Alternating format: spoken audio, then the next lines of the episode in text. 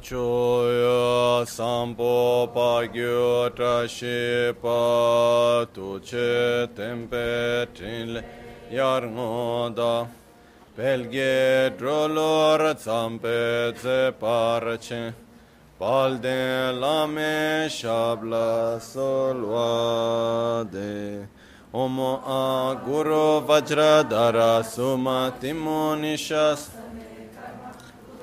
Radhanya Shri Bhadravars Siddhi Hum Hum Om Guru Vajra Dara Sumati Munishasane Kar Uta Vardhanya Shri Bhadra Manya Sarva Siddhi Hum Hum Om Guru Vajra Dara Sumati Munishasane उत वरदान्य श्री वर वर्ष मन्य सर्व सिद्धि हूँ ओम गुरु वज्र धर सुमतिमो निशन कर उत वरदान्य श्री वर वर्ष मन्य सर्व सिद्धि हूँ ओम गुरु वज्र धर सुमतिमो निशन कर उत वरदान्य श्री भद्र वर्ष मन्य सर्व सिद्धि हूँ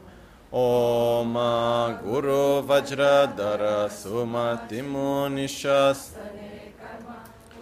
वरदान्य श्री भद्र वर्ष मन्य सर्व सिद्धि हूँ ओम गुरु वज्र धर सुमतिमो निशसने कर उत वरदान्य श्री भद्र वर्ष मन्य सर्व सिद्धि हूँ ओम गुरु वज्र धर सुमतिमो निशने कर उत वरदान्य श्री भद्र वर्ष मन्य सर्व सिद्धि हूँ ओम गुरु वज्र धर सुमतिमो निशने कर्म Uta varda nishri Bhadra Varsa Manya Sarva Siddhi Hum Om Guru Vajra Dara Suma Timo Nishasa Uta varda nishri Bhadra Varsa Manya Sarva Siddhi Hum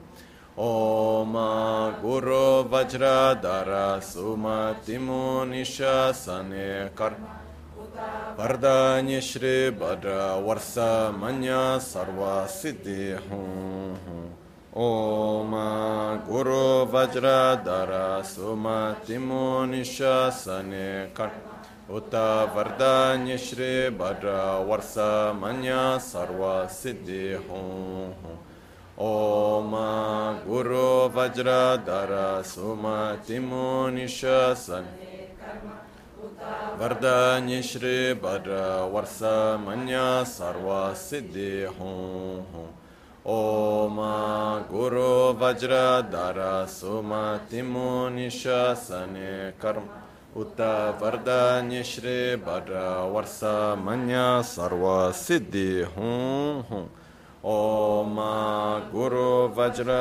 धर सुमतिमो निशने कर उत वरदान्य श्री भद्र वर्ष मन्य सर्व सिद्धि हूँ ओम गुरु वज्र धर सुमतिमो निशने वरदान्य श्री भद्र वर्ष मन्य सर्व सिद्धि हूँ ओम गुरु वज्र धर सुमतिमो निशने कर्म उत वरदान्य श्री भद्र वर्ष मन्य सर्व सिद्धि हूँ ओम गुरु वज्र धर सुमतिमो निशने कर्म उत वरदान्य श्री भद्र वर्ष मन्य सर्व सिद्धि हूँ ओम गुरु वज्र धर सुमतिमो निशने उत वरदान्य श्री भद्र वर्ष मन्य सर्व सिद्धि हूँ ओम गुरु वज्र धर सुमतिमो निशने उत वरदान्य श्री भद्र वर्ष मन्य सर्व सिद्धि हूँ ओम गुरु वज्र धर सुमतिमो निशने कर्म उत वरदान्य श्री भद्र वर्ष मन्य सर्व सिद्धि हूँ ओम गुरु वज्र धर सुमतिमो निशने वरदान्य श्री भद्र वर्ष मन्य सर्व सिद्धि हूँ ओम गुरु वज्र धर Vardanya Shri Bhadra Uta Varda Nishri Bhadra Varsa Manya Sarva Siddhi Hum Om Guru Vajra Dara Suma Sumatimo Nishasa Varda Nishri Varsa Manya Sarva Siddhi Hum Om Guru Vajra Dara Suma Timo Nishasane Karma Uta Vardhanya Shri Bhadra Varsamanya Sarva Siddhi Ahum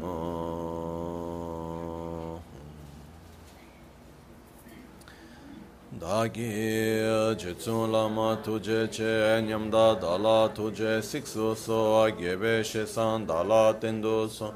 오용 송게 나와 체도 소 체치 닝네 솔와 데베체 데첸 코르로비소 렉슈네 예라 삼베 드드말레파 게메 릉게 드브라 징게로 소니 소단 딕든 샤베체 딩게 남게 인소 렉슈네 랍첸 소니 용소 제라니 된 창라 징게로 chancho parge nyinsen tukun tu nyu peme siu tru lekshu ne chancho drube gegen kunshi shi tungen de la drubra chinge lo.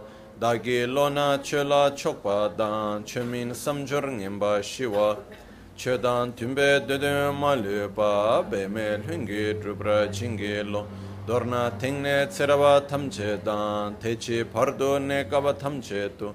rese kyamne lama kele me tukche chingi dala sikso son.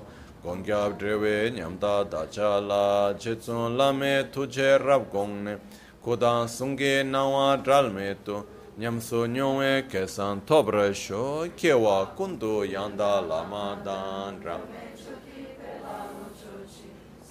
lamge yun ten rab tsun dorje changi kopa nyur tobe shoya pakyuke kudan dagi lu pakyuke sundan dagi nga pakyuke tukdan dagi yi ten yerme çıktı chingi lu ma kyuke kudan dagi lu Ma kyuke sungdan dagi ma.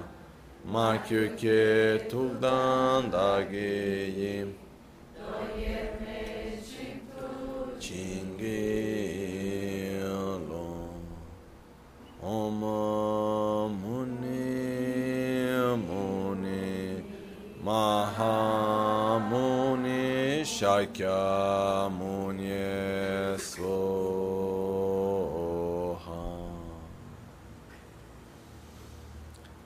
sa shi pe ki chu shi me to cha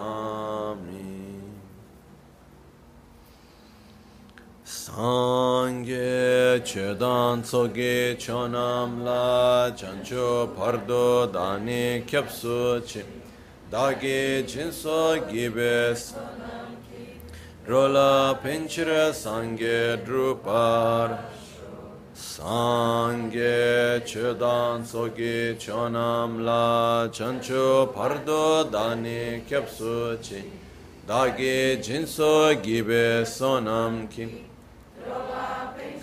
Sangye drupar shoya sangye chedan sogi chonam la jancho pardo dani kyapsu chi dagi chushe gibe sonam ki drola pinchira sangye drupar em Buda, Dharma e Sangha, tomo refúgio até a iluminação com a prática da generosidade das outras perfeições, possa eu atingir o estado de Buda para o benefício de todos os seres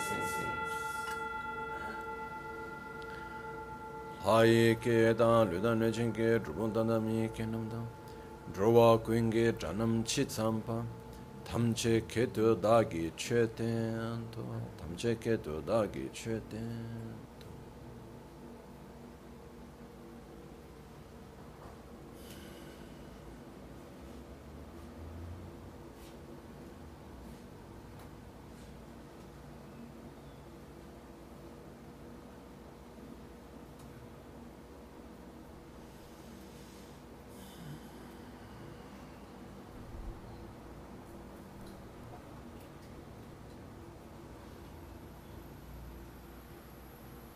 Bom dia.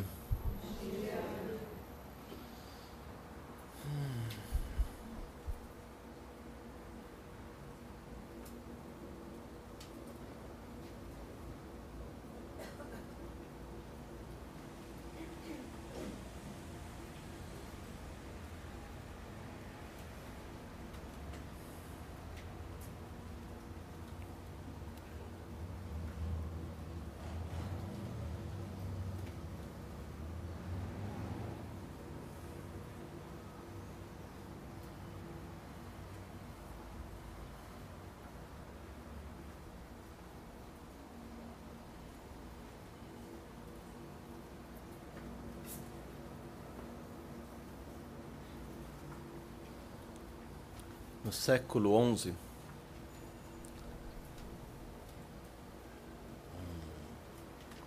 o budismo no Tibete se encontrava num momento bastante delicado, bem começo do século XI, final do décimo século, começo do décimo primeiro século. E um dos reis no Tibete reconheceu a necessidade que algum mestre pudesse vir ao Tibete que para revitalizar o budismo. Né? E nesse momento ele quis que um mestre importante viesse, porque o budismo estava presente no Tibete, porém está um pouco bagunçado. Vamos colocar dessa maneira.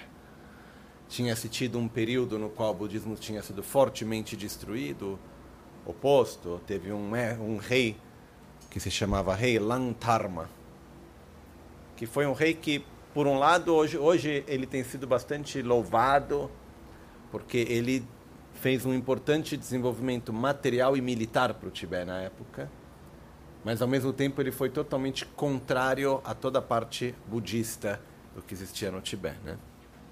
E até hoje, hoje cada vez menos, mas uh, os tibetanos mais velhos, os novos eu não vejo fazer, eu nunca vi fazer muito isso, mas os tibetanos mais velhos ou de certas áreas mais remotas, ainda tem o hábito de quando tem alguém que vê com respeito, quando está na presença de um lama, está na presença de alguém mais velho, alguém que tem muito respeito, tem a tendência de colocar a língua para fora e a mão na cabeça assim, uma mão atrás, uma mão na cabeça. Faz assim, né? E normalmente passa a mão aqui assim, coloca a língua para fora e depois dá uma chupadinha na saliva, los faz esse som. Esse é, o, esse é o clássico assim que tem. De qualquer maneira, Isso por quê? Porque o folclore, de uma certa maneira, folclore ou não, a história conta-se que o rei Lantarma tinha língua preta, um chifre na cabeça e um rabo. Né? E, então, a razão é dizer eu não sou, eu não sou contra o budismo, não sou como Lantarma, não tenho chifre na cabeça, não tenho língua preta e não tenho rabo, né? É daí que vem um pouco essa história, né? Mas tem, tem toda a história aí do rei Lantarma que não vem ao caso agora. Fato está que depois que rei Lantarma morreu, uh, alguém talvez já tenha visto até a dança do chapéu preto é uma dança tradicional tibetana que tem um chapéu grande, preto, com umas negocinhos que descem assim, né? umas franjas assim, e tem uma roupa com uma manga bem grande. Né? Essa é a história de quando o rei Lantarma foi morto. Ele foi assassinado. E, na verdade, para matar ele, durante o momento que tinha uma cerimônia, veio um cavalo, essa pessoa com vestido com esse chapéu para não ser visto, e ele tinha dentro das mangas grandes um arco e a flecha. Por isso que tem essas mangas tão grandes. Ele veio e foi assim que ele matou esse rei. E foi daí que essa época terminou e começou uma nova era depois disso. Né? E, mas o fato foi que depois que rei Lantarma morreu, o budismo começou devagarzinho a voltar no Tibete, porém um pouco, como posso dizer, um pouco caótico de uma certa forma tinham alguns praticantes que tinham sobrado, porque a maioria que estavam no Tibete tinham sido mortos ou exiliados e assim por diante. Então tinha um pequeno grupo de monges que tinha ficado numa caverna, num lugar remoto e não, e não souberam de tudo o que aconteceu. Quando terminou, num certo momento, eles voltaram e foram eles que começaram a retomar a tradição budista na época e através deles é o que hoje se chama também a tradição Nyingma, a antiga tradição do Tibete. Né? Isso é uma das linhagens. Depois foram vindo outros mestres, mas tinha um pouco de confusão. Então esse rei ele decidiu convidar um mestre novo, e foi quando Atisha foi ao Tibete. Agora não vou contar toda a história de como Atisha chegou ao Tibete, como ele foi convidado, como o rei que queria convidar Atisha acabou perdendo a própria vida para poder convidar a Tisha para o Tibete. É uma história bem longa. Não vou agora, eu nem, não estava nem no programa falar dela, porque eu queria falar de Atisha, aí começa toda a história, mas senão a gente não vai poder falar de nada mais.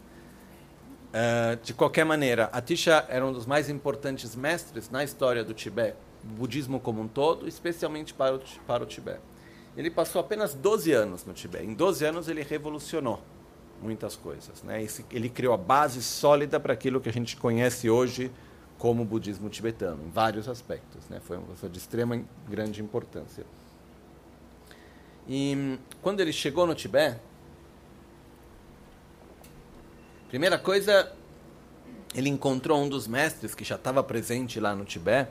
Depois ele foi para quem tinha convidado, ele falou: "Mas por que que vocês me trouxeram aqui? Olha que vocês têm pessoas válidas que ensinam. Não precisava ter me feito vir da Índia até aqui, toda essa loucura. E aí depois eles convidaram ele para ir num dos principais templos, que é o templo de Samye, que se encontrava no Tibete, que se encontra ainda lá, templo grande, bonito. E nesse templo eles tinham feito, foi construído um, uma pequena salinha de prece, de meditação, um pequeno templo pequenininho para cada prática.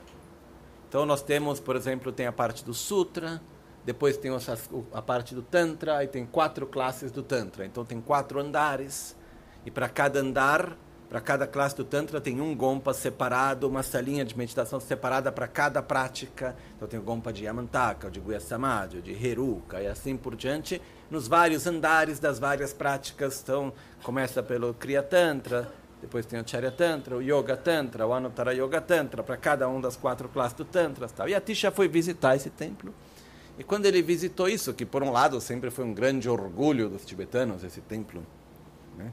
que se conta a história para fazer ele como foi difícil, porque durante o dia construíam, durante a noite demoliam. Porque durante o dia iam construir, durante a noite aqueles que eram contra o budismo na época vinham e demoliam aquilo que tinha sido construído de dia. Demorou muito tempo para construir esse templo, etc. O budismo passou por situações bem difíceis no Tibete. Não foi uma coisa óbvia e fácil e assim. Não, foi bastante. Quando a gente olha a história, não foi nada fácil. De qualquer maneira, quando ele viu esse templo, ele olhou e falou: Agora eu entendi por que, que eu estou aqui. Vocês têm aqui no Tibete muitos ensinamentos e muitas tradições, linhagens e tudo, porém vocês veem uma coisa como se tivesse separada da outra, quando na verdade todas estão devem ser colocadas juntas para um mesmo caminho.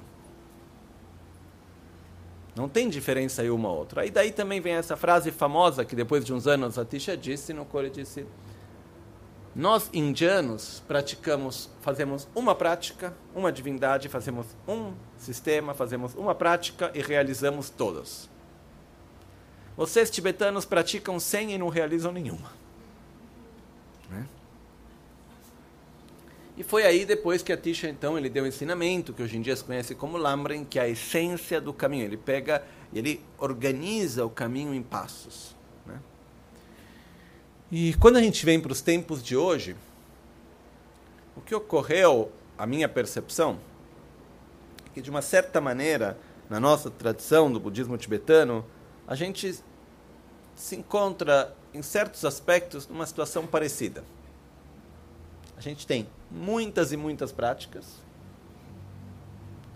uma quantidade enorme de linhagens, que de transmissões, etc. Existem o que são chamados os grupos de iniciações. Então nós temos o Vajravali, que foi dado em albaniano, e depois tem o Sukar Gyatsa, Rinchung Gyatsa e várias outras que são juntas devem fazer pelo menos umas 600 iniciações diferentes. Cada iniciação é para uma prática diferente. Isso para dar uma ideia da quantidade de coisas que se tem, etc.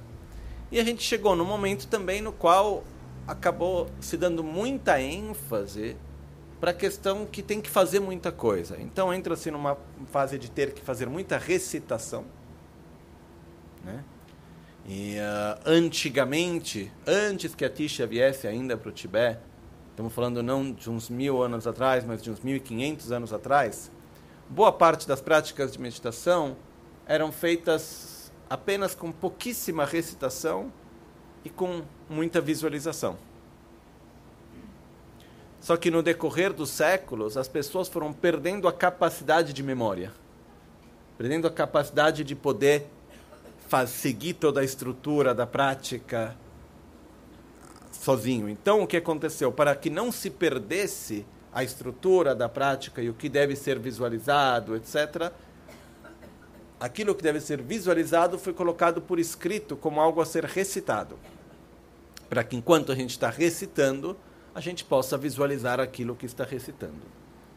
Porém, o que aconteceu nos últimos tempos, daqui não sei quanto tempo para cá, uns 100 anos para cá, não sei exatamente, que se transformou no que os próprios tibetanos chamam de Kandan ou Sheldon, quer dizer recitar da boca. Ou seja, pura recitação. Então a prática diária, o termo que é utilizado é kandan, honorífico shendan. Ka, o shel é a mesma coisa, quer dizer boca, dan é recitar.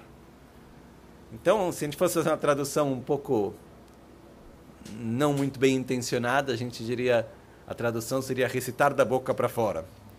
Uma tradução não, não muito bem intencionada.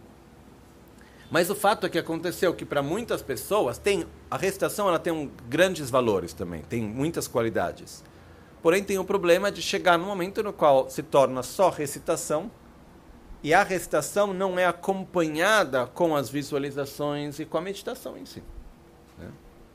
Então a gente chegou no momento no qual a gente tem muitas, muitos ensinamentos diferentes, muitas práticas diferentes, momento no qual a prática se focaliza muito na parte da recitação e assim por diante. Então, quando Lama Ganchen Rinpoche chegou ao Ocidente, existe um aspecto que é bem parecido com o aspecto de quando a Tisha chegou ao Tibete, que é o fato de vir com uma bagagem muito rica de uma tradição, porém chegar num lugar onde é novo, onde na verdade tem que se adaptar para a realidade do local.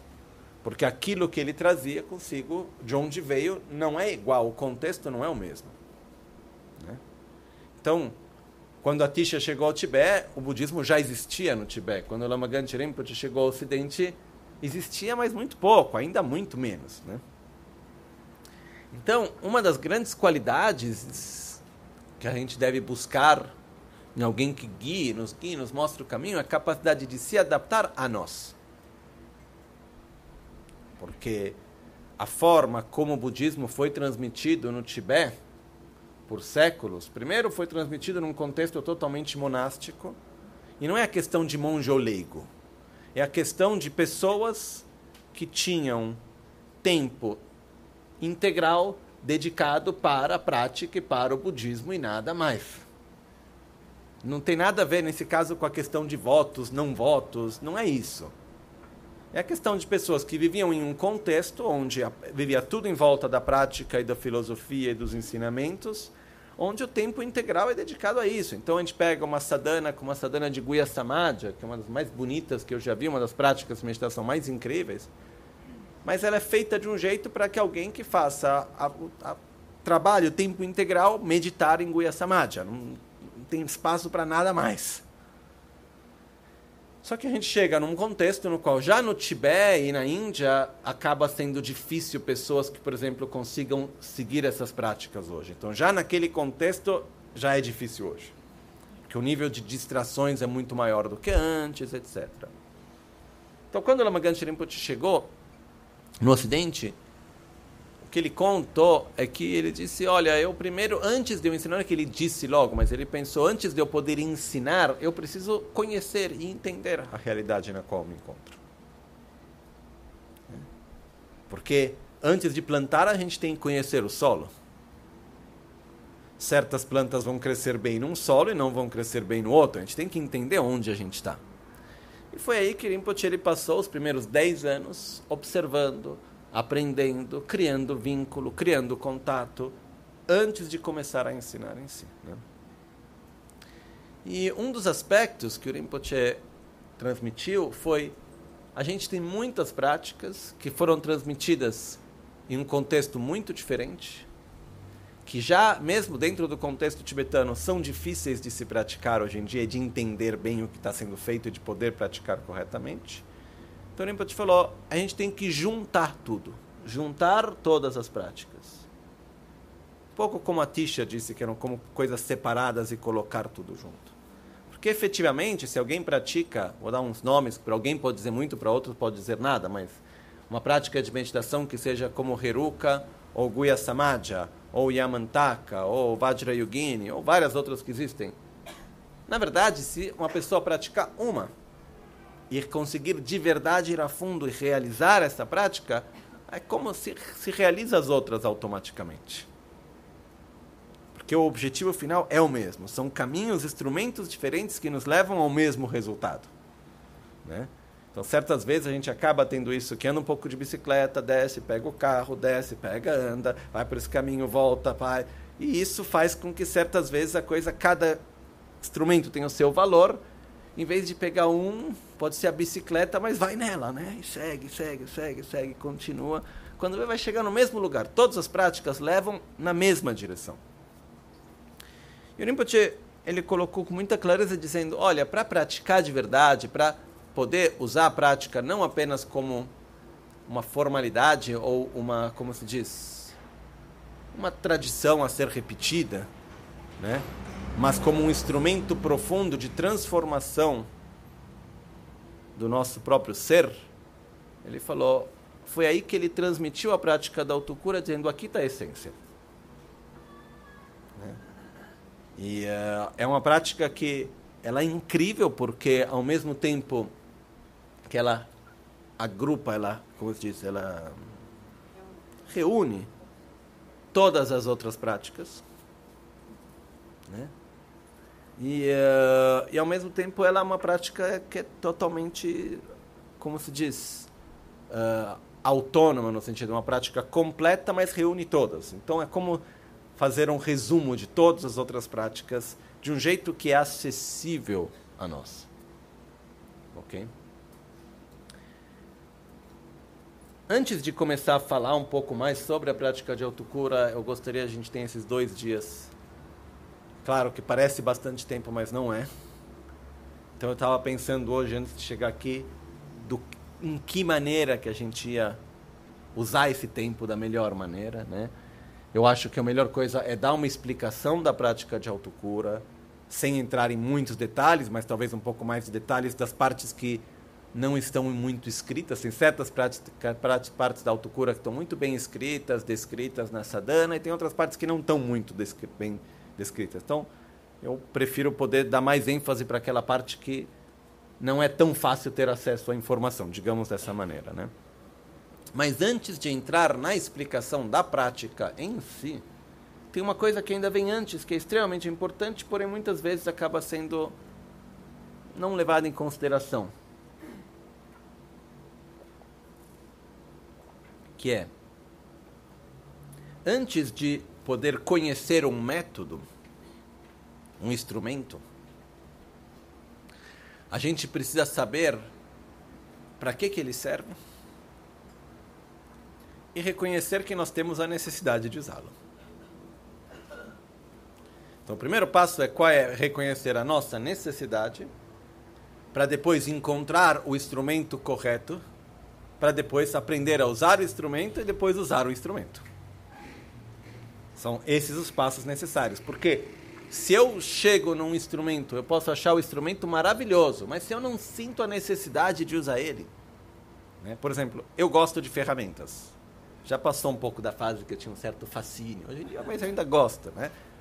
Aí você vai lá numa loja onde tem várias ferramentas incríveis para fazer de tudo, né? Eu trabalhei na construção também, conheci um monte de ferramenta legal.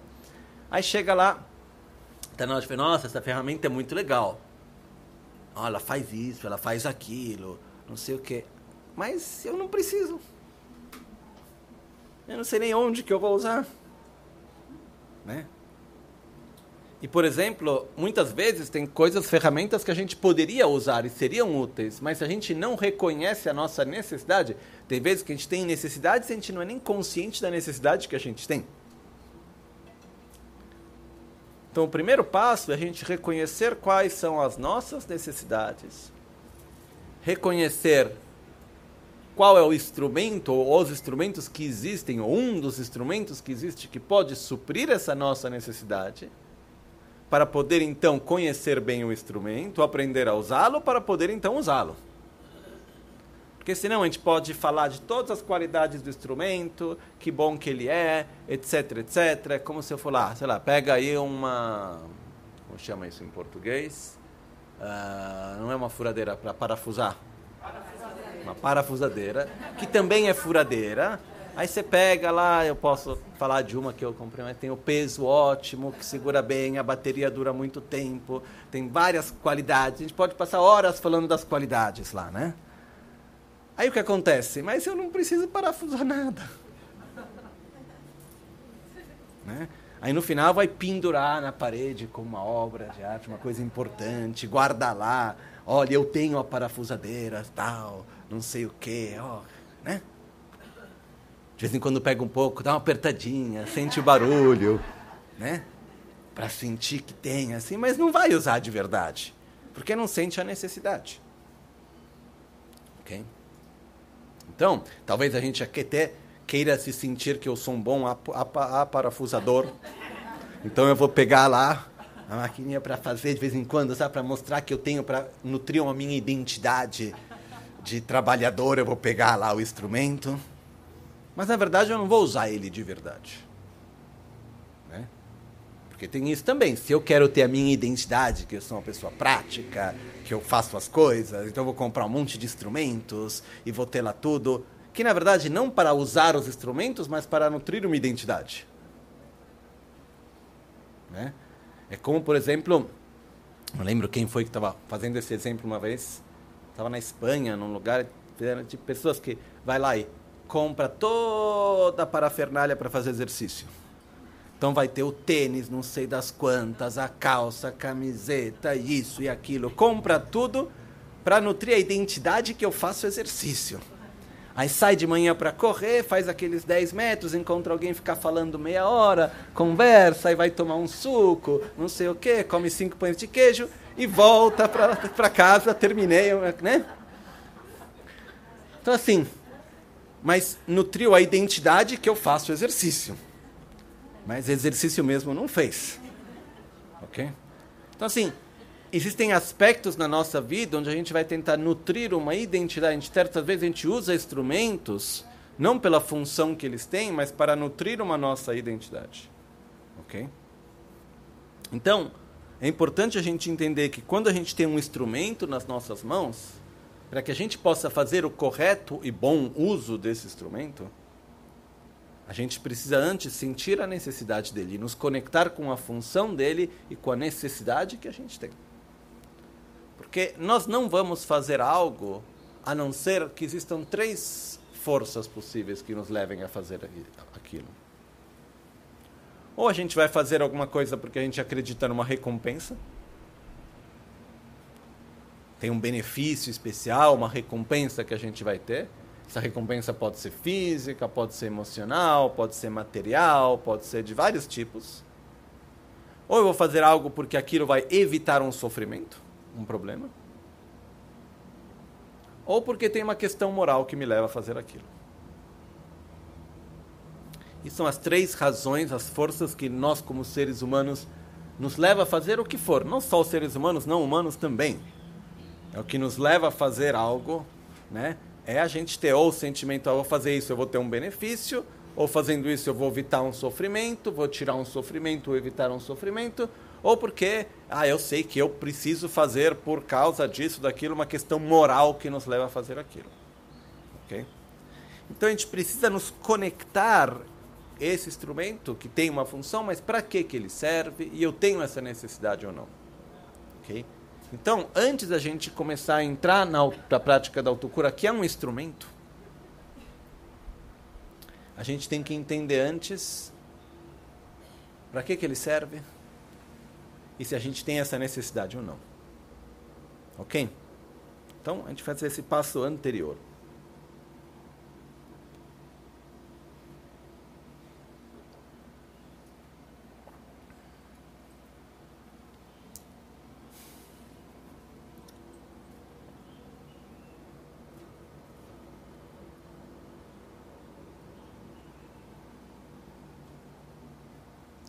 Eu não vou agora entrar em muitos detalhes, porque senão vai ocupar muito tempo, mas tem uma parte que a gente já falou nessa visita e várias outras vezes. A maioria de vocês já está bastante familiarizada com ela, por isso eu não preciso entrar em muitos detalhes. Mas na nossa base existe o desejo de ser feliz, ou seja, a atração pela felicidade e a aversão ao sofrimento. Isso é o sentimento que está na nossa base de tudo aquilo que a gente faz. Okay? E a gente faz de verdade o melhor dentro da nossa capacidade para ser feliz. Porém, a gente projeta a nossa felicidade naquilo que não a pode sustentar. A gente projeta a nossa felicidade em ter os objetos de desejo, em evitar os objetos de aversão, em manter os objetos de prazer. E não é possível, porque quanto mais eu tenho, mais eu quero. Então, sempre satisfazer os desejos não é possível. Mesmo quando a gente consegue satisfazer o desejo, não é o bastante. Né? Então, a gente vive nesse loop entre buscar, conseguir, querer mais, evitar, conseguir evitar, depois ter que evitar outra coisa. Quando o problema não está daqui, depois já ele aparece de outro lado. Né? Então, a gente acaba vivendo tentando ter tudo aquilo que a gente quer, evitar tudo aquilo que a gente não quer quando a nossa experiência nos diz que quanto mais eu tenho, mais eu quero, e quando eu resolvo um problema, surge outro. Né? Eu acho que isso todo mundo está de acordo. Não? Quando a gente consegue algo, daqui a algum tempo a gente, a gente consegue uma coisa que a gente quer muito, a gente fica naquele estado de satisfação que se torna perene, estável. Ou daqui a pouco passa. Aí quando viu, já porque quer outra coisa. E quando a gente consegue resolver um problema, a gente fica num estado de beatitude que resolveu o problema e mantém aquele estado. Ou resolveu um e quando menos viu já está em outro. Né? Só que a gente vive nesse loop de tentar resolver problemas e buscar objetos de desejo. A gente vive num loop constante através disso. Ok? A realidade é que nós vivemos cada momento, cada situação, tudo através de nós mesmos. Enquanto nós tivermos ignorância, obsessão pela autogratificação, egoísmo, raiva, apego, ciúmes, inveja, arrogância, ansiedade, medo, etc., a gente vai sofrer. Porque a gente vai viver a realidade através desses filtros, a gente vai criar forças kármicas através dessas emoções, elas vão se manifestar como resultados que não vão ser prazerosos, aos quais nós vamos continuamente reagir, e a gente entra e vive nesse ciclo constante.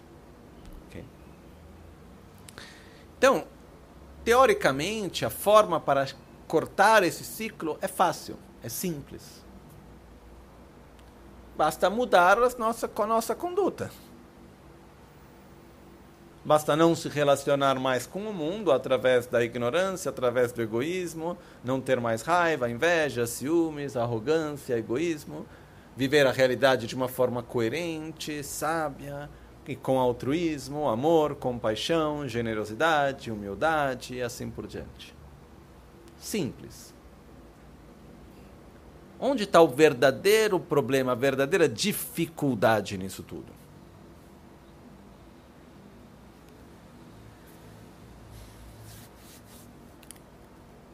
Se a gente pega uma árvore, não é o exemplo mais ecológico, mas vamos pegar esse exemplo, tá? Tem uma árvore. A gente não gosta daquela árvore, a gente quer que aquela árvore não esteja mais lá. Aí vai lá e corta os galhos. O que vai acontecer daqui a pouco? Vão crescer de novo. Porque normalmente a árvore que a gente gosta muito, com pouco ela acaba não vivendo, aquela que a gente quer tirar de qualquer jeito é difícil de tirar ela, né? Então, Lá em Albaniano tem um tipo de árvore específico que cresce em todo lugar, é, é, é muito difícil de tirar ela e ela aparece em qualquer lugar que seja. De qualquer maneira. Chama rubínia. Um, e é bem difícil. Pete já fez de tudo para tentar fazer de como fazer que ela não volte a crescer. É bem difícil mesmo. De qualquer maneira. A gente pega a árvore, corta os galhos, cresce de novo corta o tronco, cresce de novo. Tira a raiz assim, por perto. Se ficou um pedacinho de raiz, cresce de novo. Então, o que, que acontece? A gente precisa ir fundo e tirar a raiz completa, sem deixar absolutamente nada. Ok?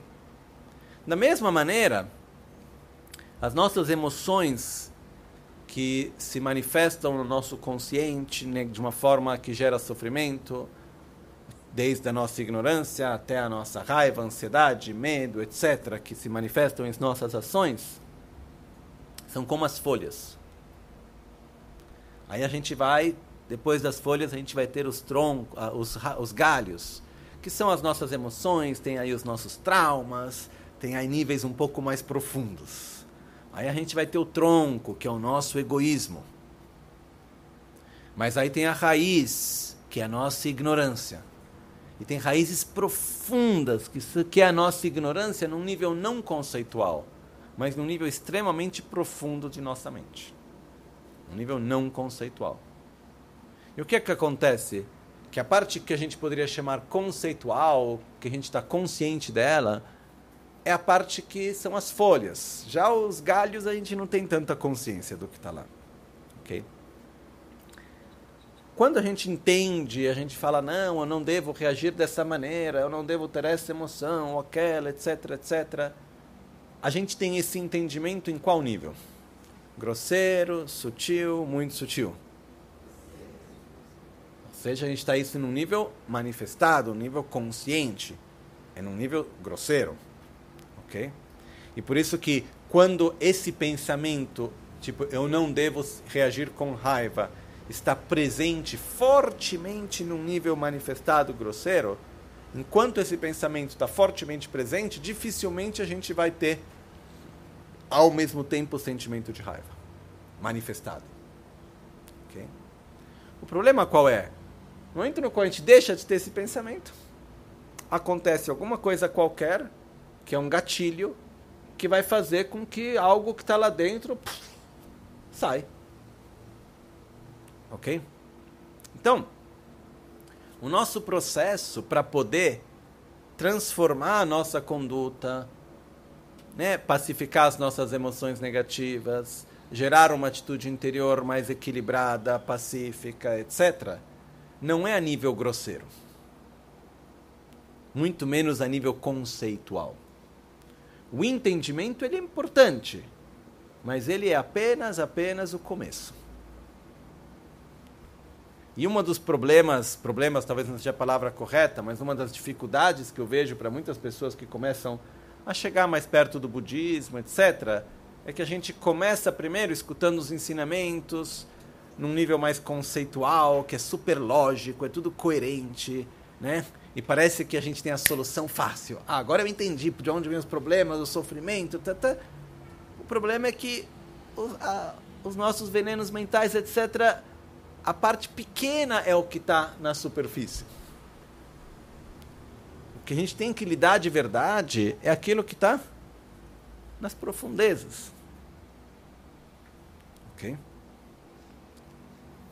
A nossa mente, ela tem uma característica super importante em tudo isso, que é a nossa total incapacidade de ter dois pensamentos diretamente opostos ao mesmo tempo. Então, o exemplo que eu sempre fiz foi: eu não consigo pensar, sentir, eu gosto de água e eu não gosto de água ao mesmo tempo. Não sei, alguém pode tentar. Não, não dá. A gente pode um logo depois do outro, mas ao mesmo tempo não dá.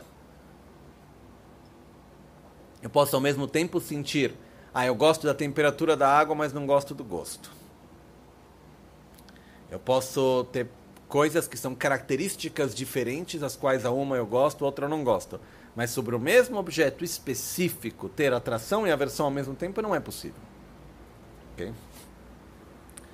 Então, para que a gente possa eliminar um pensamento, uma emoção, em qualquer nível que seja na nossa mente, se esse pensamento está num nível grosseiro, eu devo gerar um pensamento diretamente oposto num nível grosseiro. Mas se eu tenho um estado emocional no nível mais profundo, eu preciso gerar uma atitude diretamente oposta, um pensamento diretamente oposto no nível mais profundo.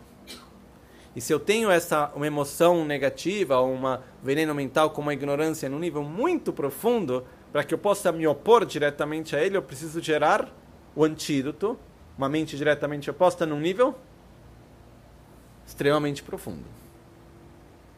Ok? Até aqui está claro? Ok. Então, existem aqui alguns possíveis caminhos.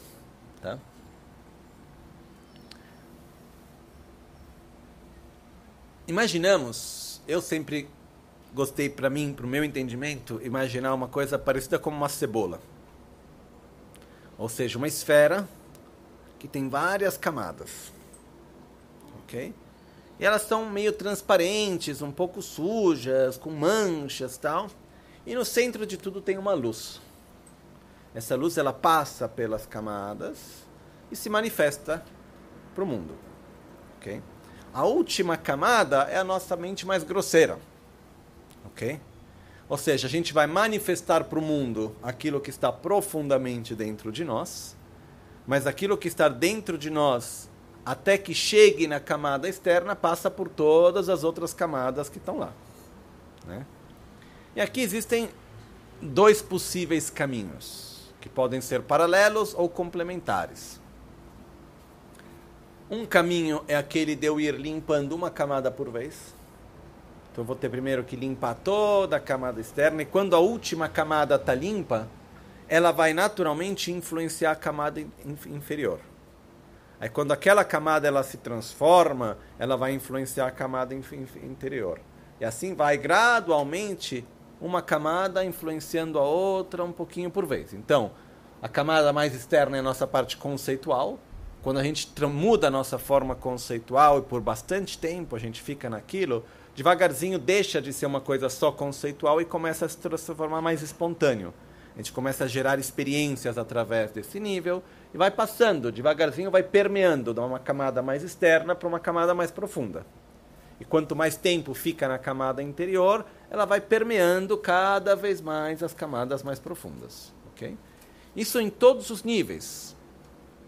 Qualquer tipo de emoção, pensamento, conduta que a gente tem no nível grosseiro, ele vai permeando para os níveis mais profundos. E ao mesmo tempo, aquilo que está no nível mais profundo vai influenciando aquilo que acontece no nível mais grosseiro.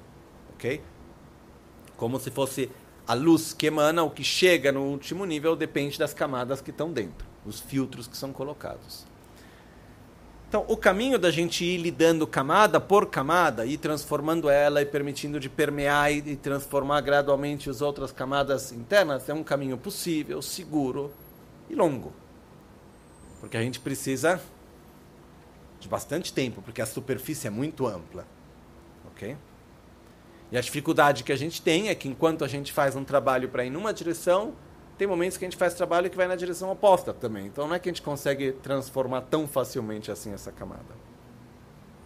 A alternativa que foi encontrada nos que Buda transmitiu e que foi praticada em todos esses séculos é a alternativa de encontrar um modo de penetrar diretamente níveis mais profundos e transformar a camada que já está mais profunda. Porque o que é interessante é que quando a camada que está lá dentro ela é transformada, automaticamente ela vai refletir em todas as outras camadas que estão externas. Né? Então, o objetivo num nível mais profundo é cada vez conseguir penetrar camadas mais profundas e transformar elas, gerar uma atitude oposta, gerar o um antídoto num nível cada vez mais profundo, para poder dessa forma eliminar e transformar os outros níveis também. Porque aquilo que existe num nível mais profundo se manifesta num nível mais grosseiro. ok? Então eu posso transformar o sutil transformando o grosseiro, mas quando o sutil é transformado, ele se manifesta no grosseiro. O que se manifesta no nível grosseiro é um reflexo daquilo que existe no nível sutil. Ok? Então, se a gente fosse colocar com mais clareza, é o que o que se encontra no nível sutil se manifesta no nível grosseiro. O que ocorre no nível grosseiro influencia o que está no nível sutil. Ok? Tá, tá claro até aqui? Então, é claro que a gente quer tudo para ontem, a gente adoraria encontrar forma de direto no nível mais sutil, fazer tudo, resolveu. Mas não é tão óbvio assim. Ok? Mesmo se a gente não consiga ir logo de cara na camada mais profunda que existe, existe a possibilidade da gente começar a penetrar camadas um pouquinho mais profundas. Isso já faz uma bela diferença. Por exemplo, existe uma diferença muito grande para nós entre compreender algo, ter o um entendimento de algo, como por exemplo, eu não devo ter raiva e ter uma experiência não conceitual na qual eu consigo estar diante de um objeto de raiva sem raiva e reagir e aplicar o antídoto. Porque quando a gente está diante de uma situação, aquilo que nos influencia, que nos que determina a nossa forma de reagir, não é tanto o nosso entendimento, mas sim as nossas experiências passadas. OK? Então, por exemplo, através da visualização, é possível se induzir a certas experiências, que não é um processo mais de entendimento conceitual, é um processo de uma experiência vivida. Porque quando a gente visualiza algo, do mesmo de um ponto de vista neuronal, do ponto de vista do nosso cérebro, estudos modernos, etc., se diz que, do que eu entendi, não existe muita diferença para o cérebro entre aquilo que é vivido efetivamente através dos sentidos e aquilo que é imaginado. Okay? Tem vários estudos que falam e mostram isso. Então, através da imaginação, nós temos a capacidade de nos induzir a experiências, que é diferente de nos induzir a um processo conceitual de entendimento. E quando a gente pode, quando a gente se induz a certas experiências, já é algumas camadas para dentro. A experiência ela está num nível mais profundo. E quanto mais essa experiência for não conceitual, mais profundo a gente vai. Numa camada mais profunda a gente vai entrando. Ok? Muito bem. Nós temos. Hum, da mesma maneira como a gente tem essas várias camadas, os nossos próprios venenos mentais, que geram o nosso sofrimento, etc., eles também existem nas várias camadas. Ok? Então a gente vai ter uma camada externa na qual eles se manifestam de uma forma conceitual, manifestada, ou seja, é onde a gente projeta o objeto de raiva, eu tento raiva porque esse fez isso, porque aquele fez aquilo, onde a gente direciona as nossas emoções em uma relação a uma coisa, uma pessoa, uma situação ou outra. Isso é um nível bem grosseiro. Tem um nível mais sutil, onde a gente sente a atração, a aversão, etc., porém não está direcionado a nada e a ninguém de específico. Ok? Tem um nível mais profundo ainda, onde não se manifesta tanto mais quanto aversão e atração ou indiferença, mas é principalmente a obsessão pela autogratificação, onde tem essa, esse desejo profundo de ser feliz e não sofrer, que ainda está num nível ainda mais profundo. Né? A aversão e a atração é um reflexo disso, é uma manifestação disso. E num nível ainda mais profundo, lá na camada mais profunda que existe, existe uma sensação nossa, uma percepção nossa, que é totalmente não conceitual, que colocando de uma forma simples, a gente poderia dizer de desconexão com, com o todo e com qualquer coisa. Onde a gente vive a realidade de uma forma dual. Onde existe eu observador e realidade a ser observada a gente tem essa dualidade onde a gente separa a realidade de nós mesmos, ok?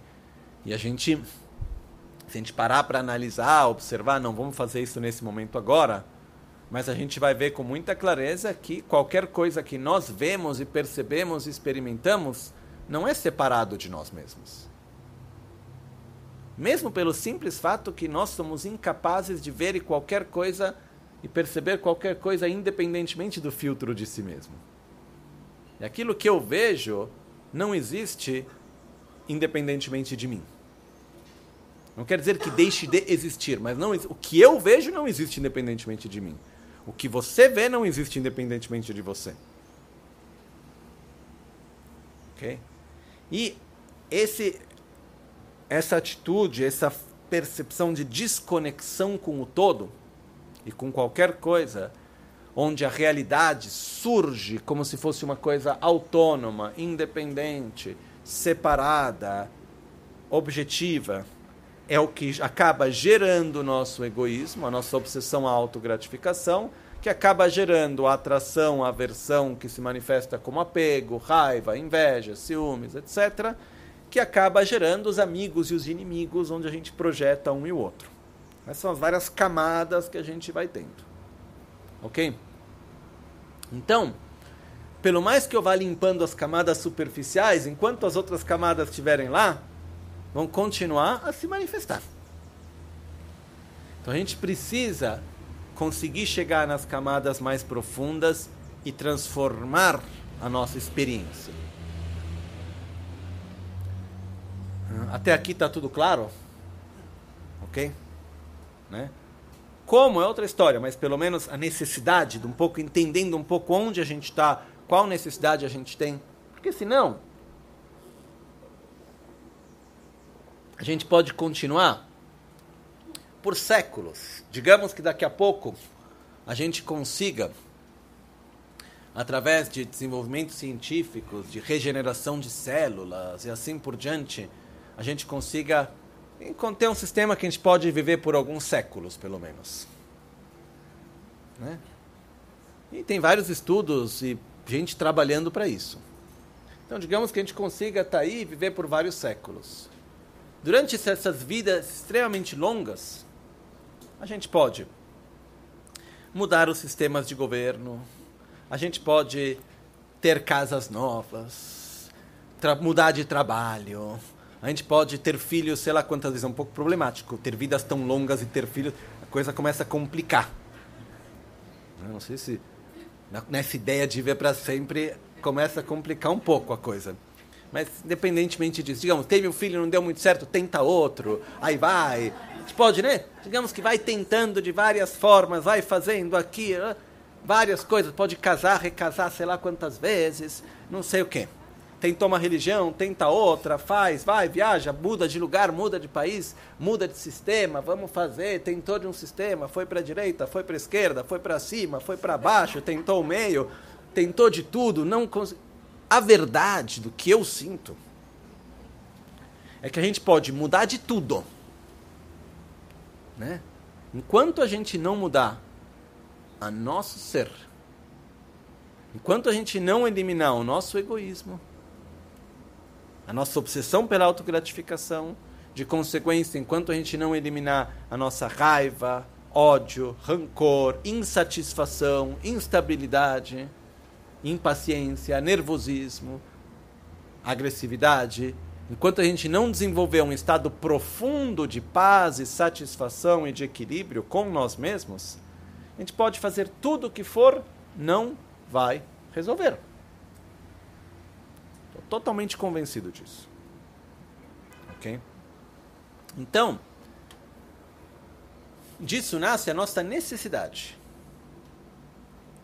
A gente tem que de uma certa forma, a gente precisa parar esse ciclo no qual a gente vive. Porque a gente está dentro dele. A gente vive num ciclo no qual a gente cria necessidades e para depois ter que sustentar as necessidades que a gente cria, né? É aquele aquela não chega a ser um provérbio, mas quando, né, quando se diz eu compro um carro para ir trabalhar, eu trabalho para pagar o carro. Né? E assim a gente vai criando necessidades que a gente tem, e depois a gente tem que viver para sustentar as necessidades que a gente cria, e assim a gente vai vivendo a vida, e a gente vai vivendo num ciclo constante. Então, o ponto é, se eu quero viver num estado de mais calma, equilíbrio, e se eu quero ajudar o mundo a ser um mundo melhor, se eu olho à minha volta e eu tenho a capacidade de ir além de mim mesmo por um momento e ver as pessoas, ver os seres à minha volta e dizer: eu quero que eles estejam bem. Eu quero ser uma interdependência positiva nesse mundo no qual eu vivo. O verdadeiro caminho é aquele de transformar o nosso próprio ser. Porque o que esse planeta mais precisa, o que a nossa sociedade mais precisa, são de seres em paz, equilibrados, em harmonia, com sabedoria, amor e assim por diante. Isso é o que a gente mais precisa. Muito bem. Uma vez que a gente tem a clareza disso, aí a gente precisa de como eu faço isso? Como que é possível? Não é possível?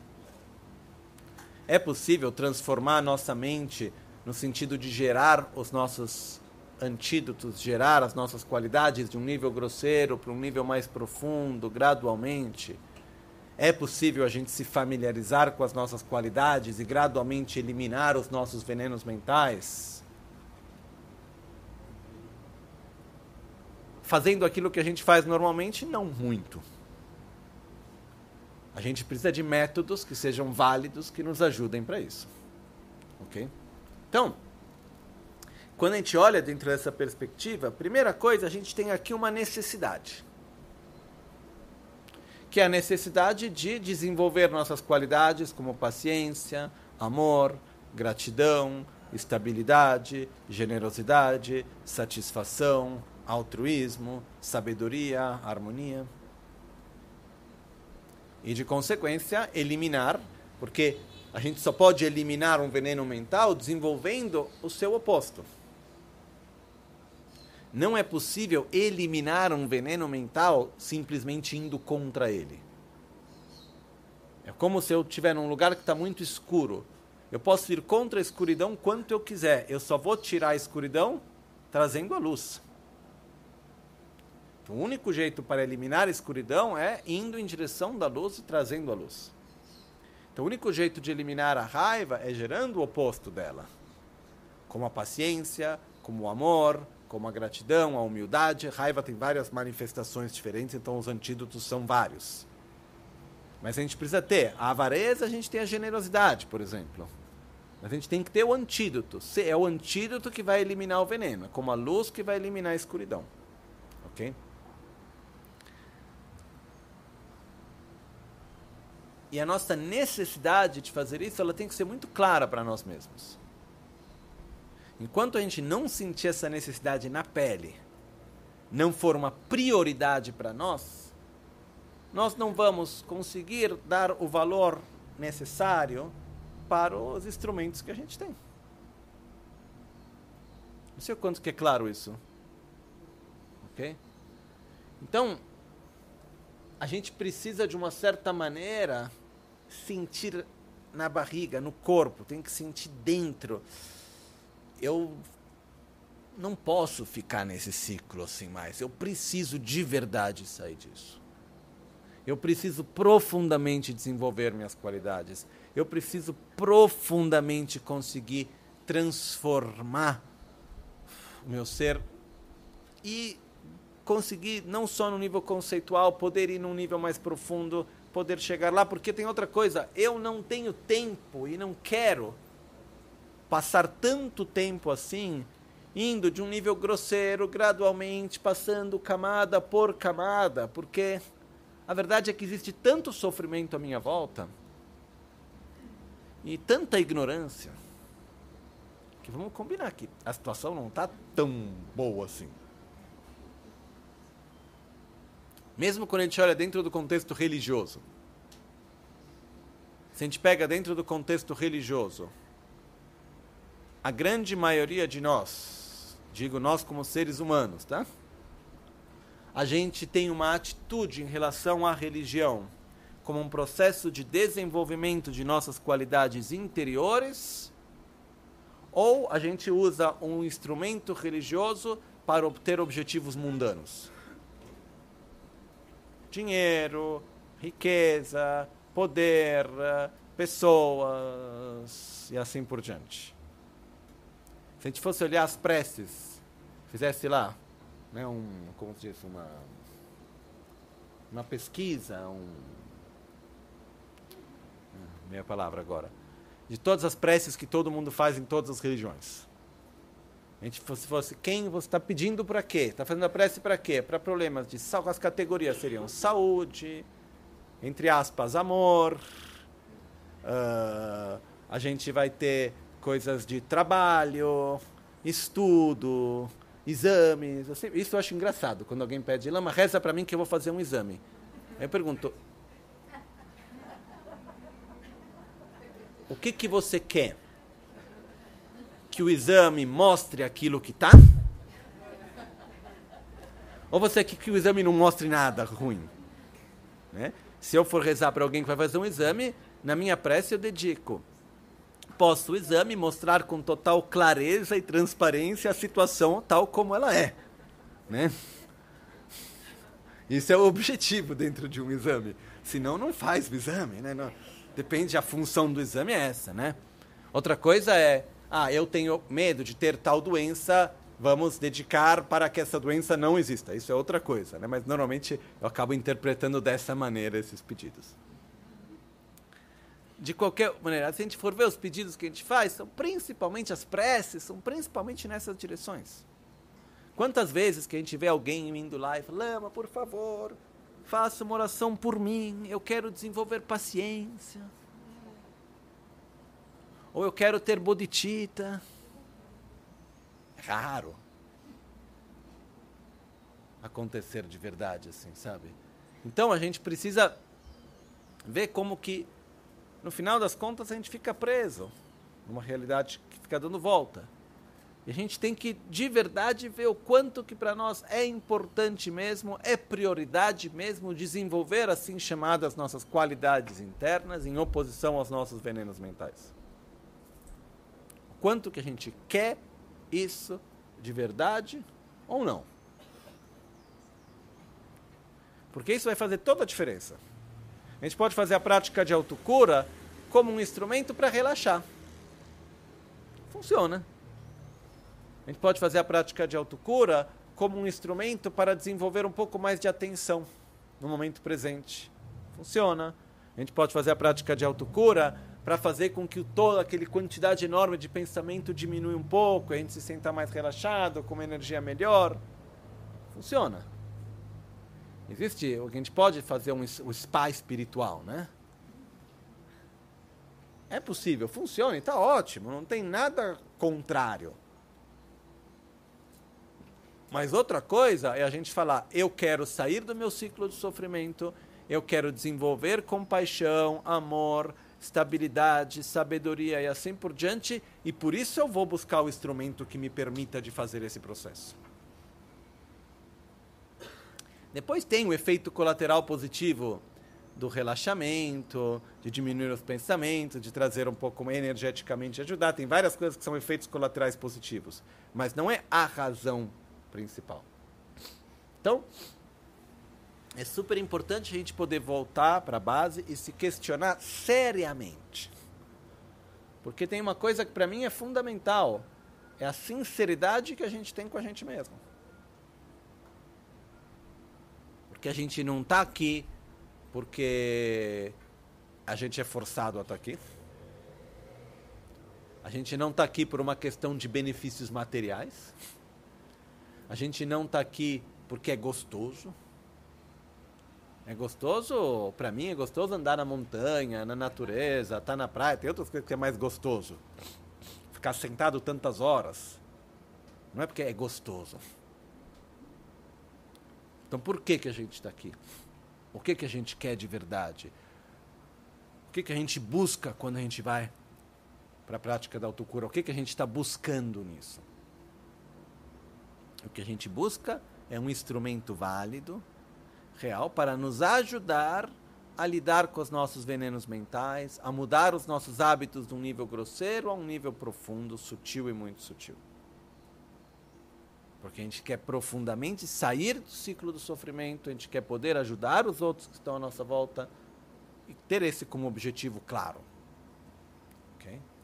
Quando isso é bem claro para nós, aí a gente vem numa, um outro passo que vem ainda é ficar lidando camada por camada é um processo muito longo. E eu não quero esperar tanto tempo assim. Porque tem tanto sofrimento à minha volta que eu quero poder ajudar o quanto antes. Enquanto eu não tiver transformado a mim mesmo num estado de paciência, de equilíbrio, de satisfação, de amor, etc., eu não vou ter os recursos reais para ajudar os outros que estão à minha volta. Então, eu preciso encontrar os meios para poder penetrar na camada mais profunda e poder fazer essa transformação no nível mais profundo. Ok? E é aí que vem a necessidade de poder ter um instrumento que nos permita isso. Ok? Bem. Tá claro isso? Até aqui assim? Ok? Esse processo a gente tem que repetir ele com a gente mesmo várias vezes. Essas perguntas, se questionar o porquê, o que que eu quero, para que que eu estou aqui. Ok? Porque tem um momento no qual a gente pode acabar entrando num processo que não é ruim, mas também não é bom de estar tá lá fazendo autocura. Por quê? Ah, porque eu sou budista. Eu sou discípulo de Lama Gante, Lama Michel. Essa é a nossa tradição. Tem que fazer autocura, eu faço autocura. É legal. Né?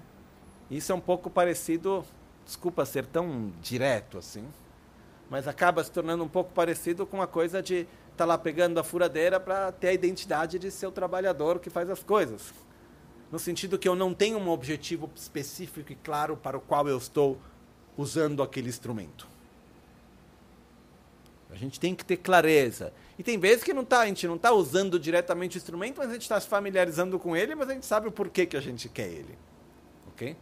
Eu acredito que todos nós temos na base a motivação correta. A gente tem esse entendimento. Porém, a gente precisa renovar ele constantemente. Porque a gente está muito familiarizado com projetar nossa felicidade naquilo que não a pode sustentar. E pelo mais que a gente volta e conecta com a motivação de eliminar os venenos mentais, desenvolver nossas qualidades, né? Sair, querer sair do samsara e assim por diante, daqui a pouco, quando a gente vê, voltou para trás, voltou para outro lugar. Então a gente tem que repetidamente voltar para esse lugar. Nos questionar o que, que a gente quer, como a gente quer. Ok? Isso, na verdade, é o que a gente faz dentro da prática da autocura, onde a gente tem o começo da prática, que são as práticas preliminares. A gente começa fazendo essa, se perguntando: por que, que eu estou aqui? O que, que eu quero? E eu falei bastante disso no ensinamento que foi dado alguns dias atrás sobre a parte sobre o refúgio, etc. Onde antes da gente sentar e começar a recitar Namo Guru Bie, Namo Buddhaya, Namo Dharmaya, Namo Sangaya, a gente medita sobre as quatro nobres verdades. E aí então a gente vai estar gerando a motivação e a gente vai estar gerando o entendimento. Eu desejo profundamente ajudar cada ser para isso eu quero desenvolver minhas qualidades o quanto antes, eu quero sair do sofrimento, quero desenvolver minhas qualidades para poder ajudar os seres. E por essa razão, eu irei então fazer a prática da autocura. A gente vai gerar essa motivação, possivelmente cada vez. Ok? Agora, a prática da autocura ela faz parte dentro do budismo Vajrayana. Buda deu ensinamentos de vários tipos, de várias abordagens diferentes, deu métodos, deu instrumentos diferentes. Né? Se a gente manter o termo instrumentos, Buda deu instrumentos diferentes. É inútil dar um instrumento para alguém que não consegue usar ele. Então eu posso ter um instrumento super potente, mas se eu dou esse instrumento para alguém que não tem as condições básicas para usar esse instrumento, ele pode, um, fazer dano, né? Então, não sei, me vem à mente uma ferramenta para cortar algo. Eu posso ter o serrote, eu posso ter uma serra circular, ou posso ter um laser super potente que vai lá e corta, ou um jato de água super potente, assim por dizer. Eu, eu conheço essas duas máquinas, né? Você vê o jato de água é uma máquina incrível. Não sei se alguém já viu essa máquina. É uma máquina que ela faz um jatinho de água pequeno que se soltar ele para cima ele sobe mais de 500 metros. É hiperpotente e mistura com a água uma areia especial que vem de um deserto específico do Sahara. Uma, um tipo de areia que ela é super fininha então se mistura essa areia com a água e o jato nessa potência corta qualquer coisa. Né? É uma máquina incrível porque ela pode cortar coisas sem gerar calor. Então quando tem que cortar materiais que não pode queimar, isso ela é maravilhosa para cortar esse tipo de material. Ok. Uh, outra máquina que é extremamente utilizada é a máquina de laser. Máquina super potente, etc. São máquinas que se não se souber usar, ou não se tiver os recursos para usar, digamos que a gente vai lá e compra uma máquina para fazer corte laser. Primeiro, onde vai colocar ela? Uma máquina dessa, ela é mais ou menos do tamanho do fundo lá do gompa até aqui. Ela precisa de uma quantidade de energia elétrica absurda, não dá para ligar a tomada de casa. OK? Então, eu vou lá e recebo uma máquina dessa, onde eu coloco? Para mim é melhor o serrote. Então, dar uma máquina, um, um instrumento extremamente potente para alguém que não tem os recursos, a força ou o conhecimento para usar aquele instrumento pode acabar criando mais danos do que benefícios. Então, o instrumento tem que ser dado de acordo com a capacidade de quem vai usar ele. Isso foi uma das grandes qualidades de Buda. Buda ensinou e deu instrumentos para fazer chegar no mesmo lugar. Porém, instrumentos que são diferentes, que têm uma capacidade, que se adaptam à capacidade de cada um, né? A gente pode ter um par de sapatos confortáveis para caminhar, a gente pode ter uma bicicleta, a gente pode ter uma moto, pode ter um carro, pode ter um helicóptero ou um foguete. Só que se eu receber o helicóptero sem saber pilotar ele, Posso passar anos olhando para o helicóptero e falar: nossa, eu tenho um veículo maravilhoso, eu posso chegar tão rápido em qualquer lugar. Só que o vizinho começou a andar dois passos para frente, um para trás. Ele chegou antes. Porque ele andou e eu fiquei parado olhando para o helicóptero. Esperando que um dia o helicóptero vai, por força milagrosa, decolar sem que eu tenha que pilotar ele ou colocar gasolina. Ok? Então, os vários instrumentos, a gente tem que entender que o, o instrumento mais potente para nós é aquele que se adapta à nossa capacidade daquele momento. É claro isso também? Então, Buda deu vários ensinamentos em vários níveis. O primeiro nível onde Buda ensinou, que aplica a todos nós, é o instrumento que nos ensina a começar a nossa prática reconhecendo o que nos faz mal e deixando de nutrir os nossos comportamentos que nos fazem mal. Estamos no nível grosseiro. Deixar de nutrir aquilo que nos faz mal, começar a gerar antídotos de atitudes que nos fazem bem, a gente vai estar trabalhando no nosso nível grosseiro. Ok? Depois tem um nível um pouquinho mais profundo, que é onde vai se utilizar técnicas de visualização e também de processos conceituais para gerar diretamente os antídotos. Ok? Depois existem técnicas mais profundas onde vão se gerar experiências não conceituais, que são de que vão gerar o antídoto, até que técnicas mais profundas que vão permitir gerar o antídoto e induzir o praticante num nível de consciência mais profundo para que o antídoto seja aplicado no nível de consciência cada vez mais profundo. Ok?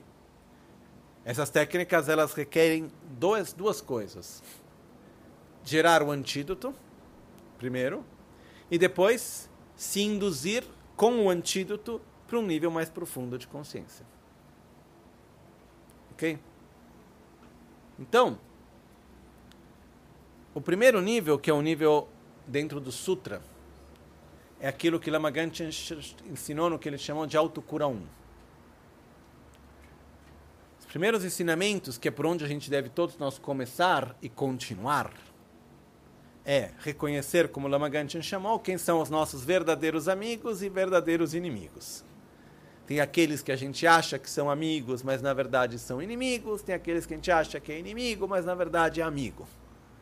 Que é um pouco aquilo que a gente disse alguns dias atrás, reconhecer o que é prazeroso, porém me faz mal, são inimigos que se manifestam como amigos, e o que não é prazeroso se manifesta como inimigo, porém nos faz bem, são amigos que se aparecem a nós como inimigos. Ok? Saber reconhecer, saber abandonar um, cultivar o outro. E para isso a gente tem vários processos que a gente vai fazendo dentro disso dentro dos ensinamentos de Buda, onde Buda deu os métodos mais profundos para ir diretamente para o centro, é o que é o budismo, chamado budismo Vajrayana. São os métodos do caminho Vajrayana. Yana quer dizer veículo. Então a gente pensa no veículo como efetivamente um instrumento para nos levar a um local. Então a gente vai ter o Hinayana, o Mahayana e o Vajrayana. Lembramos-nos que o Mahayana não existe sem o Hinayana. E o Vajrayana não existe sem o Mahayana. Tá? Então não é tipo, ah, eu sigo o Vajrayana, o Mahayana, Hinayana, deixa de lado, eu não preciso disso. Não. É, são como degraus que, a gente, degraus que a gente vai subindo gradualmente. Então, a gente, um depende do outro. No primeiro caminho, primeiro veículo que é chamado, que não é caminho, é o veículo, né? Que é o Hinayana, é o veículo no qual a gente tem instrumentos para abandonar o que nos faz mal, cultivar o que nos faz bem. Ponto. Principalmente é isso. A gente está num nível grosseiro e sutil das camadas. Que é o nível da nossa manifestação das nossas emoções, da raiva, da inveja, dos ciúmes, da insatisfação e assim por diante. No Mahayana, a gente vai para um nível ainda mais profundo que é, como a gente viu hoje antes, uma das camadas mais profundas é a camada do nosso próprio egoísmo. Ou seja, a raiva, a inveja, os ciúmes e assim por diante nascem do nosso egoísmo. Então aí vem a prática de desenvolver altruísmo como oposição ao egoísmo. Ok? E já é um nível mais profundo. O caminho Vajrayana, ele tem como objetivo, e eu estou sendo aqui algo que eu vou que eu estou colocando aqui é coisas que talvez dificilmente a gente encontre escritas, mas é um pouco para mim o resumo, mastigando assim, conseguindo tentar dar uma imagem clara. É o caminho que ele se baseia no Mahayana, então, uma vez com atitude de amor e de altruísmo, ele nos leva ainda num nível mais profundo para gerar o antídoto da correta visão da realidade, em oposição à nossa ignorância de desconexão do todo. Porém, num nível não grosseiro, não sutil, mas principalmente num nível muito sutil. Essa é uma das principais diferenças entre o Vajrayana, o Mahayana e o Hinayana. Ok? Então, uma das coisas maravilhosas da prática da autocura, diferente de muitas outras práticas, a prática da autocura ela nos permite de, com a mesma prática, utilizar o veículo no nível que a gente está precisando. Então, se a gente está no começo, a gente vai estar tá usando a prática da autocura para se desconectar daquilo que nos faz mal, para se conectar com aquilo que nos faz bem. Então a raiva para fora, a paciência para dentro. A gente vai estar tá gerando esse nível. Quando a gente consegue passar por esse nível, com a mesma prática, a gente vai entrar no nível que vai para uma Mahayana, que entra no caminho de é, se opor ao nosso próprio egoísmo, gerando uma atitude altruística de amor e compaixão. A gente vai estar entrando no nível mais profundo. Quando a gente estiver nesse nível, a própria prática ela tem todo o instrumento para nos permitir de gerar a sabedoria e nos induzir a um nível de consciência profundo e muito profundo, sutil e muito sutil, em oposição à nossa ignorância. Ok? Então, a prática de autocura, entre outras qualidades que ela tem, é um instrumento válido, potente, mas que ele se adapta para o nível do praticante ele, ele é válido tanto quando a gente está no começo, quanto quando a gente já está para o final. Ok? Isso é uma das grandes qualidades que tem. Se a gente for, por exemplo, no fim da autocura, né? não vamos agora começar explicado pelo fim, mas no fim da autocura, a gente tem o Om Bishwashanti, no qual a gente faz a prece, a prece, a gente diz, pelo poder da verdade, paz e alegria agora e sempre. Num nível mais grosseiro, o que a gente está fazendo? Uma dedicação. A gente está dedicando. A gente pode estar dedicando pensando a nós mesmos, a gente pode estar dedicando pensando para o bem comum de todos. Opa. A gente pode estar pensando para um nível ainda mais profundo da prática, que eu não vou explicar agora, porque senão. Esse é o momento da prática, se a gente. num nível ainda mais profundo, onde se gera um estado de consciência extremamente sutil com a oposição à nossa ignorância com o antídoto, que é chamada a união da clara luz e do corpo ilusório. Isso se manifesta, isso dentro da prática é no momento da, da, do bicho achante. Então, a prática inteira, ela tem vários níveis onde pode ser feita a prática. É como se fosse o mesmo exercício que é feito, porém, gradualmente, quanto mais a gente vai caminhando nele, a gente vai podendo estar tá entrando no nível, ele vai nos permitindo de entrar cada vez num nível mais profundo. Okay? Então, para mim isso é maravilhoso porque não é um instrumento que a gente aprende. Aí depois de tanto tempo, agora tenho que aprender um instrumento novo porque eu estou num outro nível. É o mesmo método, o mesmo instrumento que de acordo com o nível no qual eu me encontro, ele vai se adaptando e vai sendo possível a gente ir cada vez mais fundo. Isso por si só para mim já é uma coisa super especial. Eu conheço, por exemplo, várias práticas que são super especiais, mas para começar ela já tem que ter um nível de preparação absurdo antes. Fazer um exemplo, uma prática maravilhosa, que a primeira vez que eu comecei a, a, a ensinar o texto que explica ela, eu parei depois do segundo ensinamento e falei, não vou mais para frente. Porque é tão difícil, é tão fora da realidade da grande maioria de nós que não faz sentido. passar a explicar ela. E depois tem outra vez que acabei explicando ela inteira, porque tinha um contexto diferente, que é a prática do Mahamudra. Tem o Mahamudra, tem um texto maravilhoso de Penchen Losantyogi Gyaltsen, que é a raiz do Mahamudra, que na essência é meditar no vazio de existência intrínseca da própria mente. Mas é uma técnica e o texto ele é maravilhoso. Ele explica primeiro como que a gente tem que entrar num estado de concentração meditativa, depois tem o processo de reconhecer, ver a própria mente, porque como que eu posso meditar no vazio de extrínseco da mente se eu não consigo nem ver a mente? Então tenho que aprender a reconhecer e ver a mente num nível não conceitual, para poder então então, para poder então reconhecer a mente que se agarra à própria mente como sendo de existência intrínseca e desconstruir isso e meditar no vazio de existência intrínseca da mente. Maravilhoso, né? Mas eu não me lembro quem foi alguém que me disse pouco tempo atrás que escutou esses ensinamentos três, quatro vezes e disse que deu raiva. Porque falou, é muito longe da minha realidade, eu nunca vou conseguir chegar lá. Ok?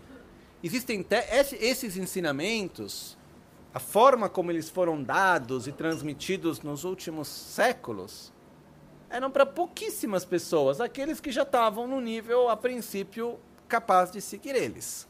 Ok? E uh, a verdade é que a grande maioria de nós não está. Eu digo a grande maioria para não dizer todos, porque eu não conheço cada um num nível profundo. Não dá para saber nunca quem a gente tem na nossa frente. Porém, a gente precisa começar com algo que se adapte para a nossa realidade, para os nossos recursos. E a prática de autocura, ela tem essa capacidade. Né? Na verdade, dentro da prática de autocura, indo mais para frente nela, se a gente for cada vez mais profundo, a prática do Mahamudra se encontra dentro da autocura também. Então, por exemplo, se alguém a um certo momento faz parte do caminho meditar no Mahamudra, mas dentro da prática da autocura não é necessário ir e buscar e começar outra prática separada. Dentro da autocura isso entra mais para frente, no nível mais profundo. Então é, uma, é um método que nos permite fazer coisas super simples, começando de uma forma simples e fácil, adaptando para os primeiros passos do caminho até os últimos passos.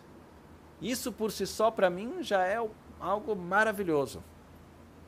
Tem um outro lado da prática da autocura que é super especial, que, na verdade, Lama Rinpoche não criou a prática de autocura, não é uma coisa nova.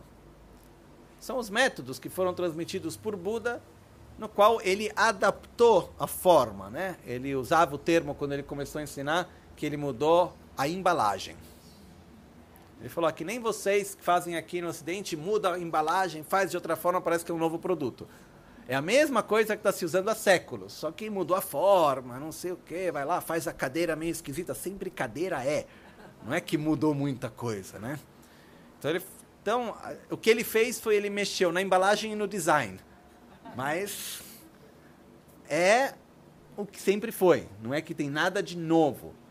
E a melhor maneira para a gente poder provar para nós mesmos, que não tem que provar para ninguém, mas para nós mesmos, o quanto que a autocura que Lamaganti transmitiu é uma prática totalmente tradicional dentro dos ensinamentos que Buda deu, é que a melhor maneira para entender num nível mais profundo e com clareza a prática da autocura é estudar os textos super tradicionais do Tantra. Então, por exemplo, foi, eu consegui ter um entendimento um pouco melhor da prática da autocura quando eu fui estudar o estágio de geração e o estágio de completamento de Guya Samadja. São textos extremamente longos, complexos. O primeiro estágio de geração, mais fácil. O estágio de completamento, bem difícil. São textos extremamente difíceis. São textos que existem até a tradução em inglês. Se alguém quiser, assim, ter um... Algo se chama uh, Rimna Saldran um, The Lamp that, that Clarifies the Five Stages of the Path, eu acho que se chama em inglês. Né? A lâmpada que vai esclarecer os cinco estágios do caminho, de Guya Samadja. Porém, é um livro que você pega, lê meia página e fala, não entendi nada. Palavra por palavra, separadamente entende. Juntando não dá para entender nada. Mesmo em tibetano é assim. Eu me lembro do meu mestre um dia dando esse ensinamento, lendo, terminou uma parte, eu não tinha, não estava entendendo muita coisa. Aí terminou, ele faz um suspiro. Fala, difícil, né? Aí eu falei, ai que bom. Se é difícil para ele, agora pelo menos me senti um pouco mais.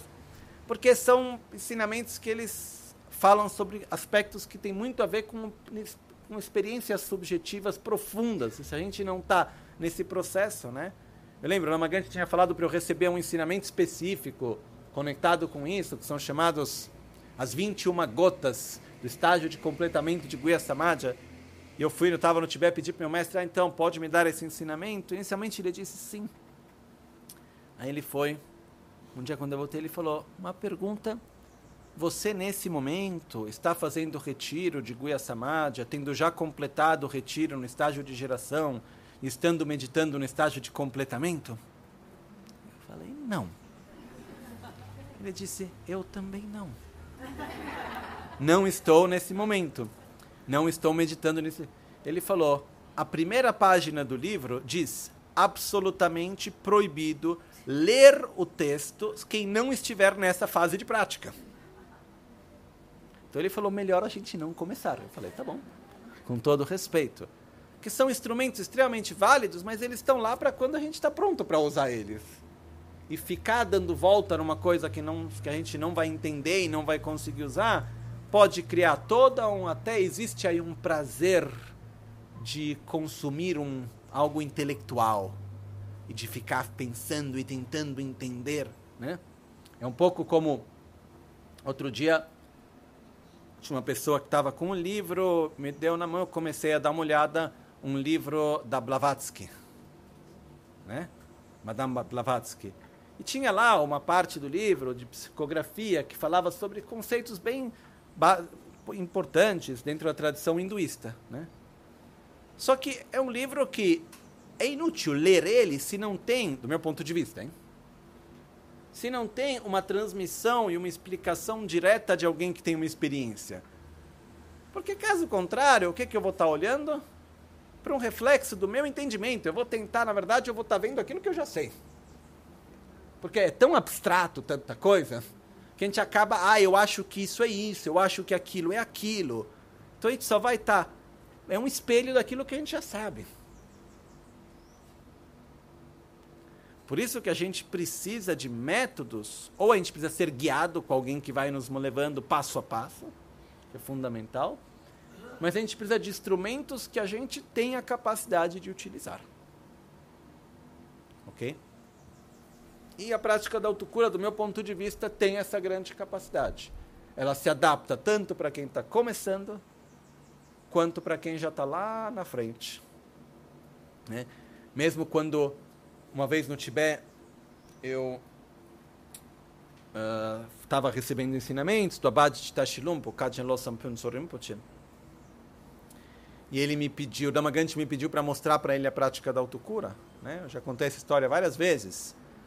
Mas quando eu fui lá, primeiro ele disse: Ah, então, me dá meia hora ou bastante? Eu falei: ah, Imagino que sim. Aí quando eu fui lá, comecei a explicar. Lembramos-nos que ele era um dos mestres mais reconhecidos e importantes contemporâneos do budismo no Tibete, mais respeitado entre todos. E quando eu estava lá, comecei a mostrar a prática da autocura, aquilo que deveria ser meia hora se transformou em três horas, de tanto que ele gostou, e quando terminou ele falou, nossa, se, se alguém quer praticar seriamente, é isso que precisa, né? Está tudo aí. Aí ele falou, ah, mas a gente é tão apegado às coisas como a gente está sempre fez, então é difícil conseguir inverter e mudar e não sei o quê. Mas ele falou, que quer praticar de verdade, está tudo aí. Então, é importante quando a gente vê na forma tradicional de dar os ensinamentos, começa-se primeiro vendo a necessidade, depois se vai ver, se chama tempo em tibetano, que é falar das qualidades do método, né? para depois poder entender ele, para depois poder praticar. Né? Então é importante a gente entender um pouco a preciosidade da prática da autocura, entender de onde ela vem, como ela é. Depois a gente vai entrar nos detalhes, tem todo um caminho a ser feito, tem vários níveis de entendimento que a gente tem. Então, a prática da autocura tântrica also é um método para um caminho espiritual, é um método espiritual, ou seja, um método, um instrumento espiritual no sentido para nos ajudar a desenvolver nossas qualidades que transcendem essa vida. É um método que faz parte dos ensinamentos de Buda, dentro do budismo Mahayana, Vajrayana. Dentro do Vajrayana existem quatro classes do Tantra, faz parte da classe do Tantra que é chamado Auto Yoga Tantra, Anuttara Yoga Tantra. Ok? Uh, dentro do Anuttara Yoga Tantra existe Tantra pai e Tantra mãe. Existe também o que é chamado Nime, quer dizer que é, é tanto Tantra pai quanto Tantra mãe. A prática da autocura entra nessa categoria. Ok? Com a prática de Yamantaka, por exemplo, uma prática que ela é tanto Tantra pai quanto Tantra mãe. Né? Que a diferença principal que existe entre Tantra pai e Tantra mãe não é se a divindade é no aspecto masculino ou feminino ou coisa assim, mas é se a ênfase é dada no desenvolvimento, na transformação do corpo ou da mente. Essa é a principal diferença que é colocada, né? Hum, tantra pai é a mente, Tantra mãe é o corpo. Que vão, o, o, o objetivo é o mesmo. Depende onde que se dá a ênfase. Mais para frente a gente pode falar um pouco sobre isso, ok? Mas na autocura é dada a mesma intensidade para o corpo e para a mente. Por isso que acaba sendo, por isso que é chamado tantra, que é o tantra equânime, o tantra que dá da união, depende de como é chamado, que tantra pai e tantra mãe da mesma maneira. Se diz normalmente que quando uh, as várias práticas de meditação que existem hoje, eu acredito que nenhuma delas que a gente tem acesso hoje na tradição do budismo tibetano, ela seja idêntica assim como foi transmitida na época de Buda. Elas são coerentes. Porém, as pessoas da época de Buda tinham um contexto diferente, capacidades diferentes. Era... Então, o que foi passando aqui de geração em geração foi se mantendo a mesma essência e adaptando a forma para quem estava lá para poder praticar. Então, no começo, por exemplo, se a gente pega os textos mais antigos, existiam os, existem os tantras raiz, e não era tão óbvio assim. Então, por exemplo, a gente pega a prática de Guya Samaja, que é uma que é chamada do rei do tantra que é uma das bases, uma das raízes da prática da autocura. A prática da autocura é, de alguma certa maneira, uma versão simplificada da prática de Guya Samadja. E na prática de Guya Samadja, se a gente for olhar, o Tantra de Guya Samadja, que se diz ser o rei de todos os tantras, é um dos textos mais importantes que existe na tradição budista, etc. Por sinal, quem quiser, é super bonito e tem uma, uma energia especial para poder escutar eu fiz uma gravação da recitação do Tantra de Guya Samadja no Tibete. Ela está disponível eh, no SoundCloud. É só colocar Guya, Gur, G-U-H, Gur, Ya, Samadja, Root Tantra. Né? Guya Samadja, Root Tantra. E são, eu acho, 13 partes, alguma coisa assim. E é super especial. Só que, por exemplo, se a gente pega o Tantra a raiz de Guya Samadja e tenta ler ele, mesmo com uma boa tradução, vai entender um pouquinho mais que nada. E depois, tempos depois, Nagarjuna, um dos mais importantes mestres da história do budismo, ele fez um, um dos principais comentários sobre o Tantra raiz de Guya Samadja. E uma das coisas que ele faz no comentário dele é reorganizar o sutra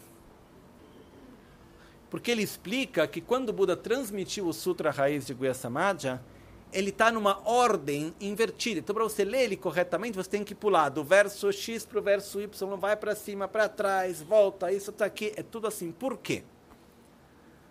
Porque o que foi colocado é que se certas práticas fossem dadas de uma forma fácil de entender, existe o perigo de pessoas que quererem praticar elas sem ter uma instrução direta de alguém que tem experiência profunda. Então, quando está tudo misturado e não dá para entender, você precisa de alguém que conhece o labirinto para poder te guiar no labirinto. Quando você coloca tudo na ordem certa, você não vai mais precisar de um guia. Só que não é possível seguir o caminho sem um guia. Então, para a gente lembrar da necessidade de um guia e dar valor ao guia, é, foi feito o labirinto. Ok? Só que num certo momento, o Nagarjuna, ele foi lá e conhecia o labirinto, ele tinha sido guiado no labirinto, aí ele foi lá e colocou por escrito o mapa para o labirinto. Porque senão também podia se perder esse conhecimento nos séculos. Depois, Lama Tsongkhapa comentou o texto de, de, um, de Nagarjuna e assim por diante.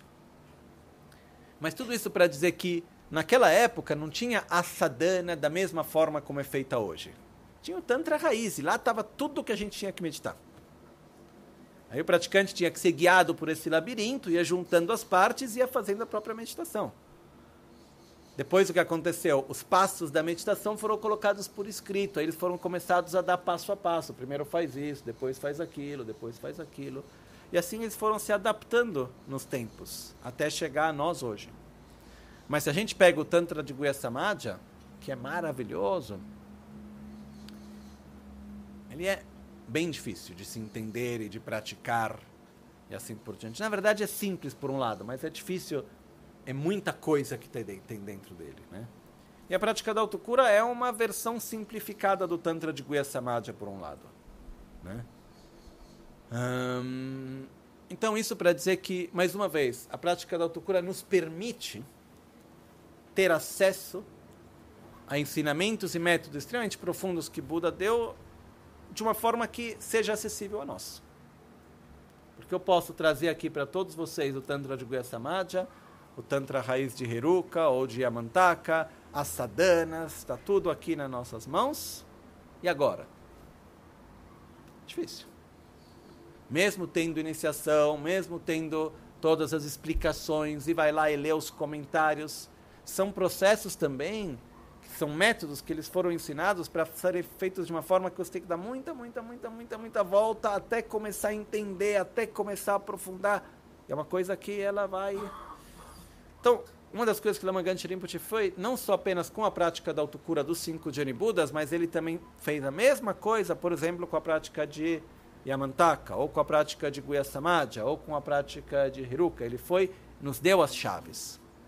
Porém, de todas essas práticas, para mim, a essencial, que é a que nos permite de compreender as outras e que nos dá o instrumento mais válido, é a prática dos cinco Janibudas da autocura. Okay? Essa prática Lama Ganchen transmitiu não através de um processo conceitual de entendimento, né? Ele não criou nada de novo, por um lado, mas criou algo novo por outro, ou seja, ele mudou a forma. Mas isso não foi algo que ele fez através de um processo estudioso, porque existem vários textos onde explicam a estrutura de uma prática de meditação no budismo vajrayana. Né?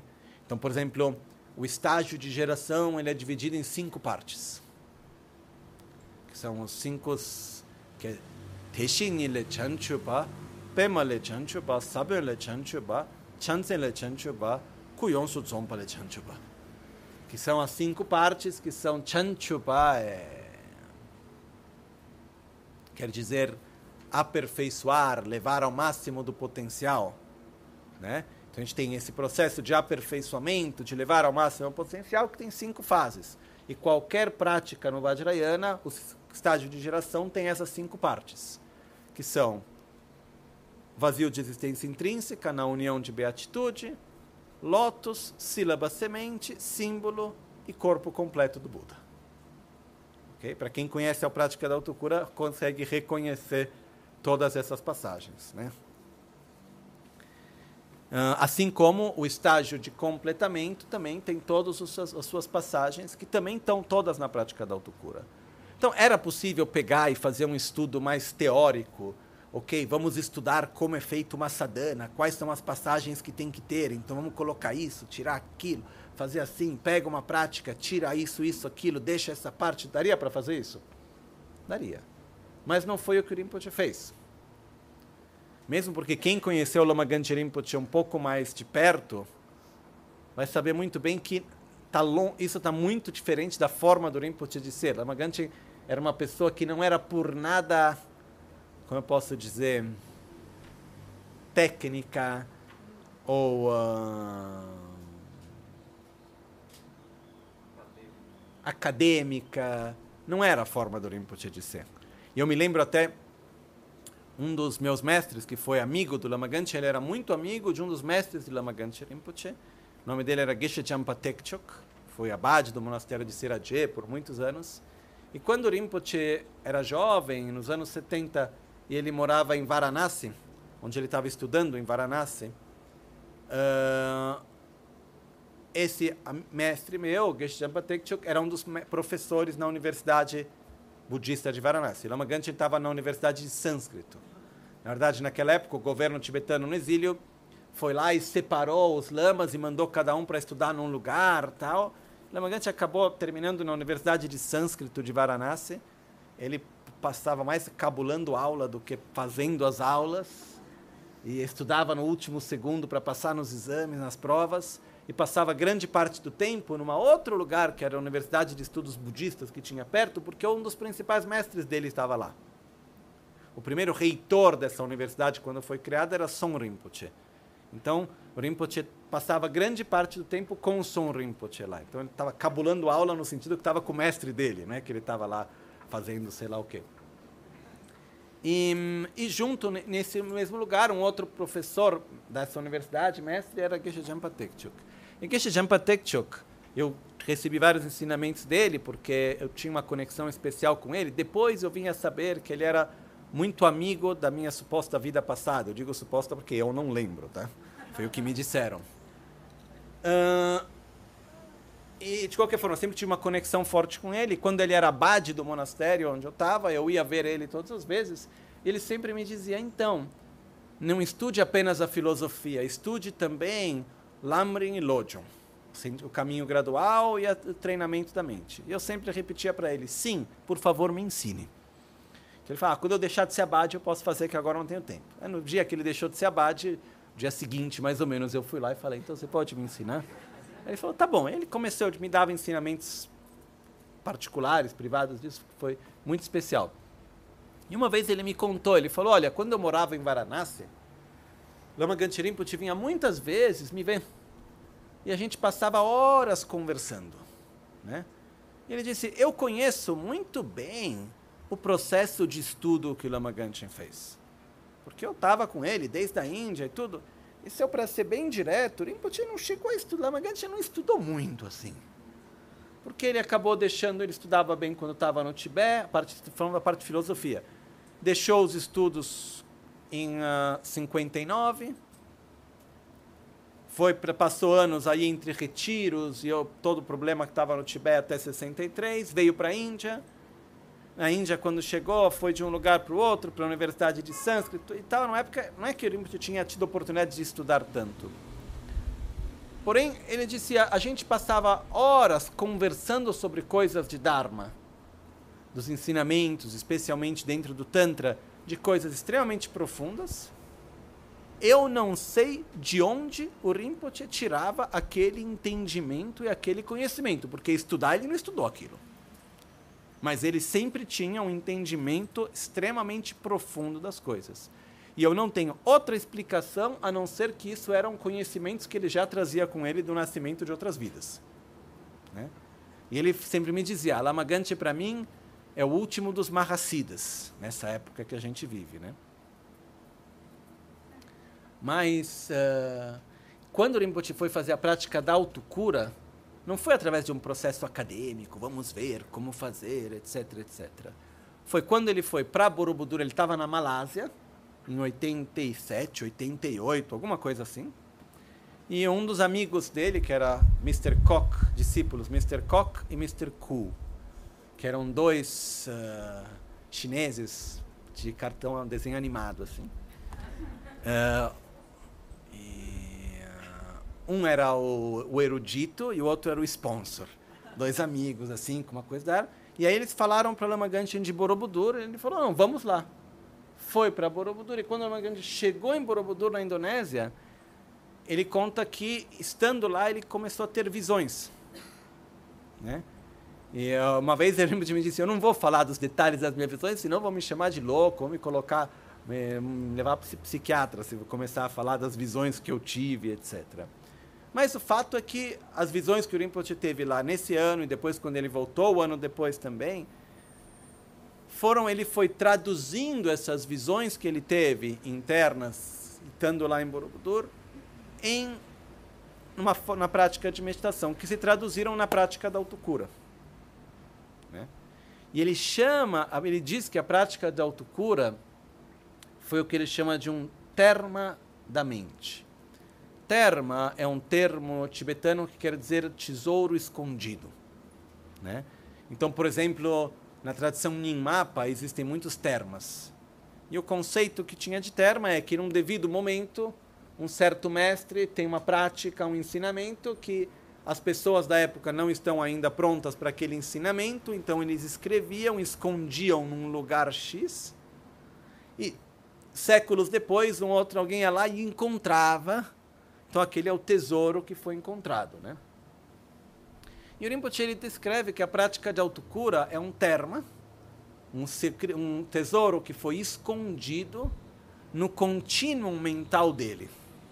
Que quem colocou esse tesouro foi uma vida anterior que se chamava Trubu Lotsawa, que era, Lotsawa quer dizer grande tradutor, era um mestre que eh, vivia num lugar perto de Ganchen, e ele tinha traduzido muitos textos da Índia. Eu não sei se ele chegou a ir até a Índia na época ou não, mas ele conhecia perfeitamente o sânscrito. E ele foi um grande mestre na época, tradutor. Ele construiu uma estátua de Maitreya enorme, que Lama Ganchi nos anos 60, por volta de 59, 60, 61, ele passou um ano e meio fazendo retiro e a construção em volta da estátua de Maitreya tinha sido destruída. Aí ele passou um ano reconstruindo as paredes para proteger esse lugar, etc., essa estátua. E quando a gente pega os textos de Trubo Lotsawa, são difíceis de entender muitos deles, tem uma parte que é muito parecida com a autocura, certas coisas. Então, Rimpo diz que, na verdade, a prática de autocura que se manifestou naquele momento, quando ele teve em Borobudur, é algo que as pessoas, na época, quando Trubo Lotsawa teve toda essa visão de todo o ensinamento da prática da autocura, não tinham um contexto ainda para ela ser transmitida. Só que Rinpoche usou o termo dizendo que ela foi guardada no seu contínuo mental. E um bom tempo depois, quando as condições se manifestaram, né, ela se manifestou. E foi aí então que Rinpoche, isso começou em 87, 88, alguma coisa assim, e foi em 91, mais ou menos, por volta de 91, 92, que Rinpoche começou então a ensinar a prática da autocura. Né? E, e na história do budismo tibetano, as práticas mais importantes, como por exemplo a prática de Tarachitamani, elas vêm não através de um processo conceitual, intelectual, mas através de experiências profundas de grandes mestres que vão traduzir essas experiências em certas práticas para que os outros possam tá, também estar tá seguindo essa mesma prática. Né? Então, a prática da autocura, que né, autocura tântrica also, é uma prática que vem através da experiência direta de Lama Ganche Rinpoche que teve em Borobudur. Por isso que o Rinpoche dizia, um compromisso para os meus discípulos é ir pelo menos uma vez na vida a Borobudur. Esse é um pedido assim que ele sempre fez. Algum momento nós vamos retomar as viagens em grupo, mas também quem puder ir, que não seja em grupo, também pode ir mas a gente ainda em algum momento vai retomar. De um ponto de vista da, de organização, não está mais fácil agora para ir para o Urubutur, mas a gente vai conseguir encontrar as formas para retomar também. Porém, isso para dizer que a gente. E quando uma prática ela é transmitida através de uma experiência direta, de uma realização de algum mestre, se diz que isso tem o poder de renovar a força da linhagem. É como se as bênçãos se tornam mais fortes. Então, a gente tem dois tipos de linha, duas linhas de transmissão. Uma que é chamada Nyingyu, que é a linha uh, perto, né? a linha de transmissão próxima, e Ringyu, que é a linha de transmissão longa. A linha de transmissão longa vem de Buda Shakyamuni, gradualmente transmitindo para os seus discípulos, passa por Nagarjuna, e assim vai chegando, passando por Lama Tsongkhapa, e assim vai gradualmente chegando até ter chegado em Kyabche Papon Rinpoche, Tricha Rinpoche, Lama Ganche Rinpoche, chegando até nós. Da própria prática de autocura. Porém, ao mesmo tempo, tem uma linhagem próxima, que começa com o Lama Ganche Rinpoche, recebendo diretamente em Borobudur essa prática e transmitindo a nós. Isso faz com que ela tenha uma força especial também. Ok? Então, isso é para falar um pouquinho sobre a prática da autocura, para a gente ter um pouco uma ideia. A prática da autocura, ao mesmo tempo, é um instrumento que usa várias técnicas dentro. Então, o processo de transformação, de desenvolvimento de nossas qualidades para superar os nossos venenos mentais, utiliza técnicas que começa com técnicas de respiração. Tem, então, você usa pelo poder da respiração, técnicas que usam o poder da visualização, tem a parte do poder do uso das cores, tem a parte da recitação dos mantras, lembrando que um mantra é som, som é vibração, vibração é energia. Tem a parte dos vem energética, de direcionamento das energias sutis do corpo, sutil. Tem a parte que representa, tem o poder dos arquétipos e da simbologia tem a parte que se une com o poder dos gestos, assim chamados mudras físicos. Tem a parte com o poder da concentração, tem o poder das bênçãos, tem o poder da linhagem, das bênçãos da linhagem. Tudo isso se une. Okay? Então são várias características juntas que estão dentro da prática da autocura. E. Hum,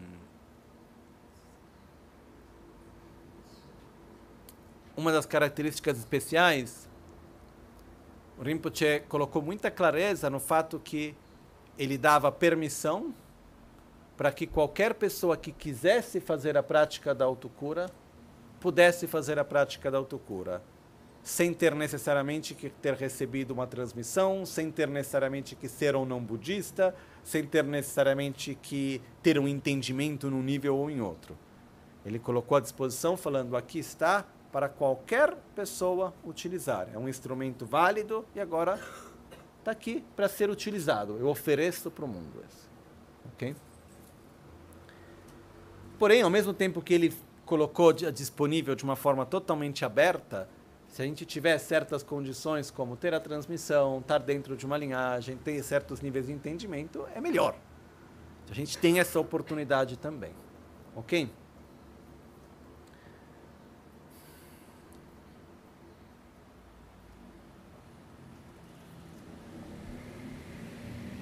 Última coisa só sobre a prática da autocura.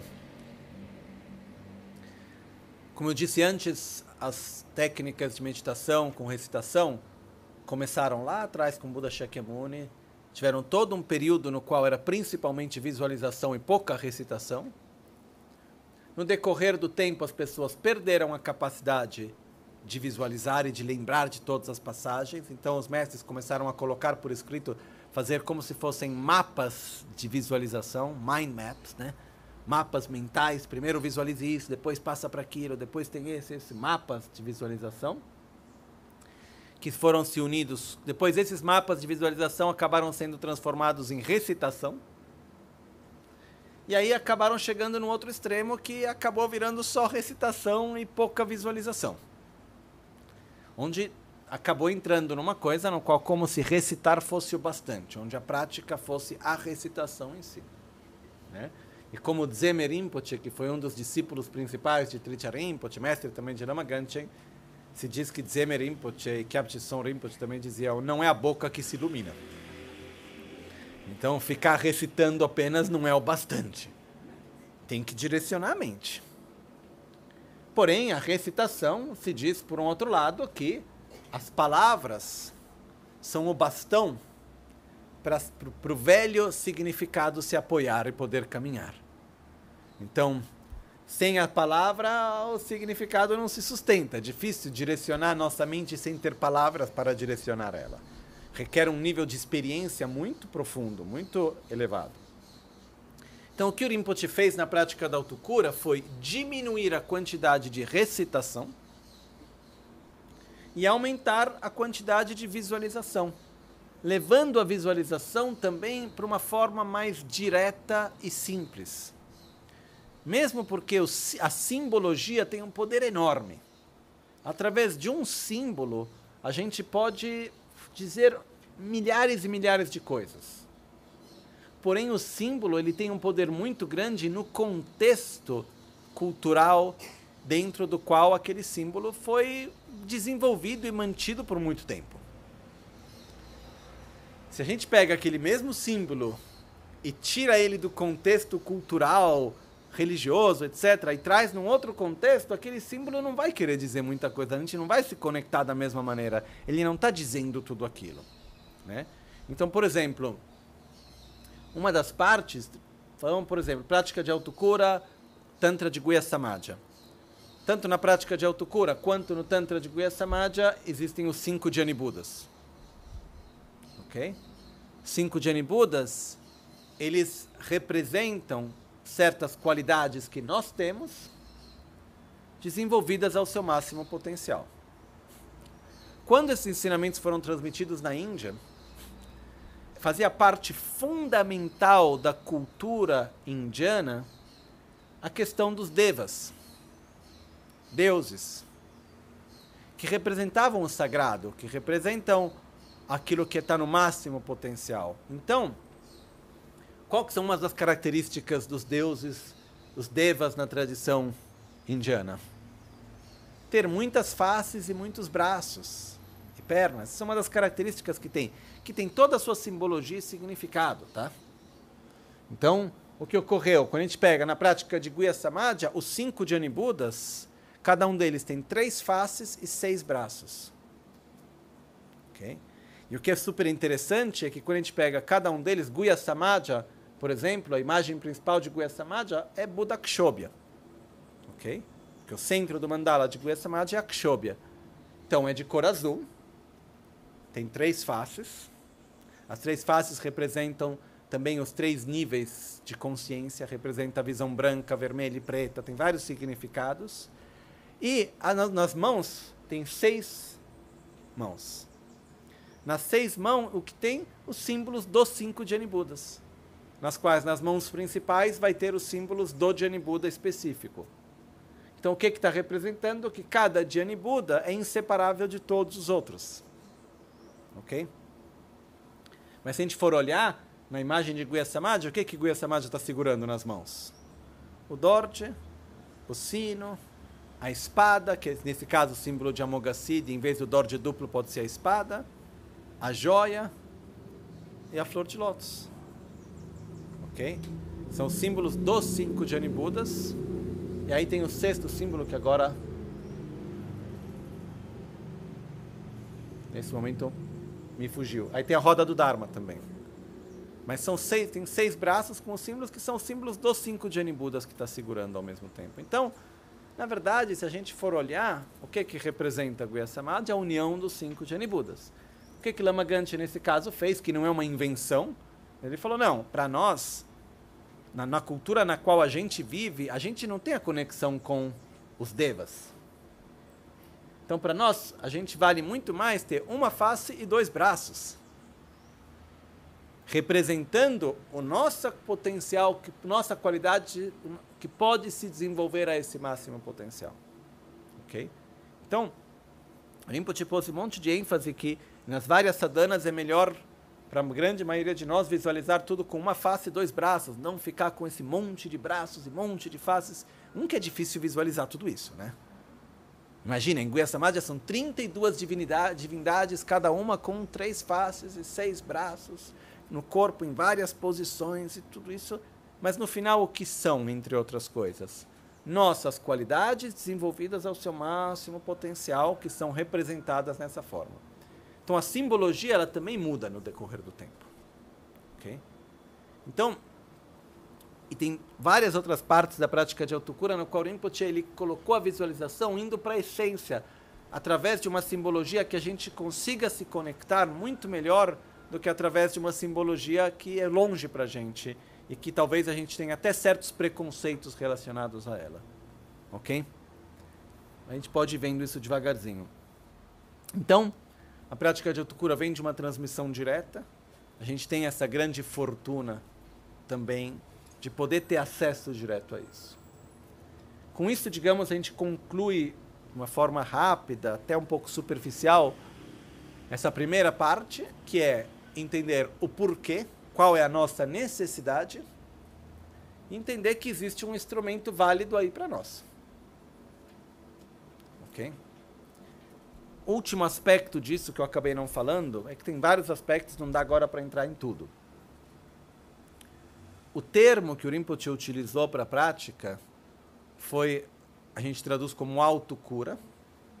A palavra em inglês é self-healing. Isso já mostra boa parte do significado de uma das características fundamentais da prática. Autocura ou curar a si mesmo, curar o eu, se curar, tem vários níveis. O primeiro nível, mais grosseiro, quer dizer o nosso processo de desenvolver felicidade, eliminar o sofrimento, depende de nós mesmos e de ninguém mais. Então, autorresponsabilidade. A primeira coisa que vem da palavra autocura é deixe de se vitimizar. É a primeira coisa. Porque senão a gente estaria fazendo a prática para mudar o mundo à nossa volta. A gente estaria fazendo a prática para conseguir ter as causas e as condições para estar num contexto perfeito. E para mudar as pessoas à nossa volta. Ok? Mas a gente nome a prática parte de autocura. Ou seja, no primeiro nível está dizendo. Depende de nós. E o Rinpoche ele tinha uma capacidade incrível de dizer coisas que não são tão prazerosas de um jeito gostoso. Né? Então ele dizia, tem várias coisas, por exemplo, e se a gente pega no livro de Autocura 3, e em outras também, tem coisas que ele colocava na forma de uma prece. Então, tem uma prece no qual diz: Ó oh, Guru Buda, abençoe-me, pois eu, aquilo que eu estou fazendo verdadeiramente eu não sei, abençoe-me para isso e aquilo. Ele disse: colocando lá, a mensagem está. Você fala: olha, o que vocês estão fazendo vocês não estão entendendo. Se falar direto, aí a gente, se a gente for, se a gente se sentir golpeado, ameaçado, qual que é a nossa atitude? Se colocar na defensiva. Então, ele sempre ia pelo positivo e não pelo negativo, sempre pela afirmação e não pela negação, né? Para nos ajudar no nosso caminho em relação a isso. É como dizer: "Ah, então a tua família, você é da família de Buda Amitabha". Nossa, então eu sou da família de Buda Amitabha. Que legal, me conecto com o Buda Amitabha, mas o que isso quer dizer? Ah, que o seu veneno mental mais forte é o apego. né? Em vez de olhar para falar, olha, você tem muito apego, muito desejo, tem que lidar com isso. Não, você é da família de Buda Amitabha. Né? É uma forma que tende a acompanhar, de levar diante disso. Né? E na própria prática autocura, a primeira coisa que está falando é, vamos deixar de nos vitimizar. A nossa felicidade, assim como o nosso sofrimento, depende de nós mesmos. O nosso processo de cura, tanto físico quanto mental, emocional, espiritual, de um nível grosseiro a um nível sutil, depende principalmente das nossas escolhas, das nossas ações, de nós mesmos. Né? Uma frase que Rinpoche muitas vezes nos lembrava de Buda é Dani Dag Ganyain, Dani Dag eu sou o meu próprio protetor, eu sou o meu próprio inimigo. Então a palavra autocura, a primeira coisa que ela nos traz é isso. Então o primeiro nível que a palavra autocura é abandonar o que faz mal, cultivar o que faz bem. E na própria prática da autocura, isso está colocado de uma forma super simples. Quando a gente visualiza, por exemplo, né? Ah, então no chakra do coração, com as bênçãos do Supremo Curador, Grupo Dakshobhya de cor azul, eliminamos completamente na forma de fumaça e sujeira, na forma de serpentes azuis, eliminamos completamente a nossa raiva, nervosismo, impaciência, instabilidade, ansiedade, hum, tristeza e assim por diante. Recebemos todas as bênçãos que vão e através dela desenvolvemos então amor, compaixão, estabilidade, paciência, etc. Qual que é a mensagem que a gente está dando para nós mesmos nesse momento? Quando eu estou imaginando a raiva, por exemplo, a tristeza, o ódio, a aversão, rancor, eu estou imaginando esses meus sentimentos que não têm forma. Eu estou dando uma forma para eles. Eu estou imaginando isso enquanto eu faço esse gesto. Eu expiro. E eu imagino que esses sentimentos, esses hábitos, no nível grosseiro e sutil, são colocados para fora. A mensagem que eu estou dando para mim mesmo é: eu não preciso disso, isso não faz parte de mim, eu não preciso me identificar nesses estados. E quando eu vou imaginar na forma de luz e néctar que recebo as bênçãos e vou desenvolver então paciência, calma, amor, compaixão, estabilidade, assim por diante, o que eu vou fazer? Eu vou me identificar nessas qualidades que eu tenho. Isso por si só já tem um poder enorme. Que faz parte do primeiro nível, que é abandonar o que nos faz mal, cultivar o que nos faz bem. Então, se a gente fica só nesse nível, já é um monte, já tem muitas coisas dentro. Então, a gente, dentro da prática de autocura, um dos significados de autocura é cuidar de si mesmo. Como? Reconhecendo o que faz bem e cultivando, reconhecendo o que faz mal e se desvinculando, deixando de nutrir, colocando de lado.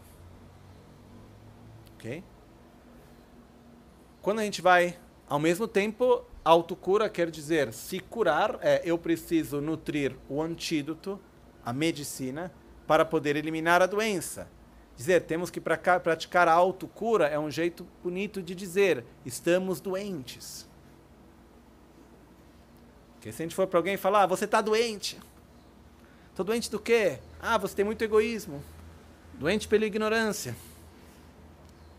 Aí já é um ataque. Eu não, não é minha culpa não. Olha o mundo no qual eu vivo. Eles falam, vamos praticar autocura. Ah, sim, legal, autocura. Mas por que tem que fazer autocura? Porque eu tenho que me curar. Por quê? Porque eu estou doente. Qual é essa doença?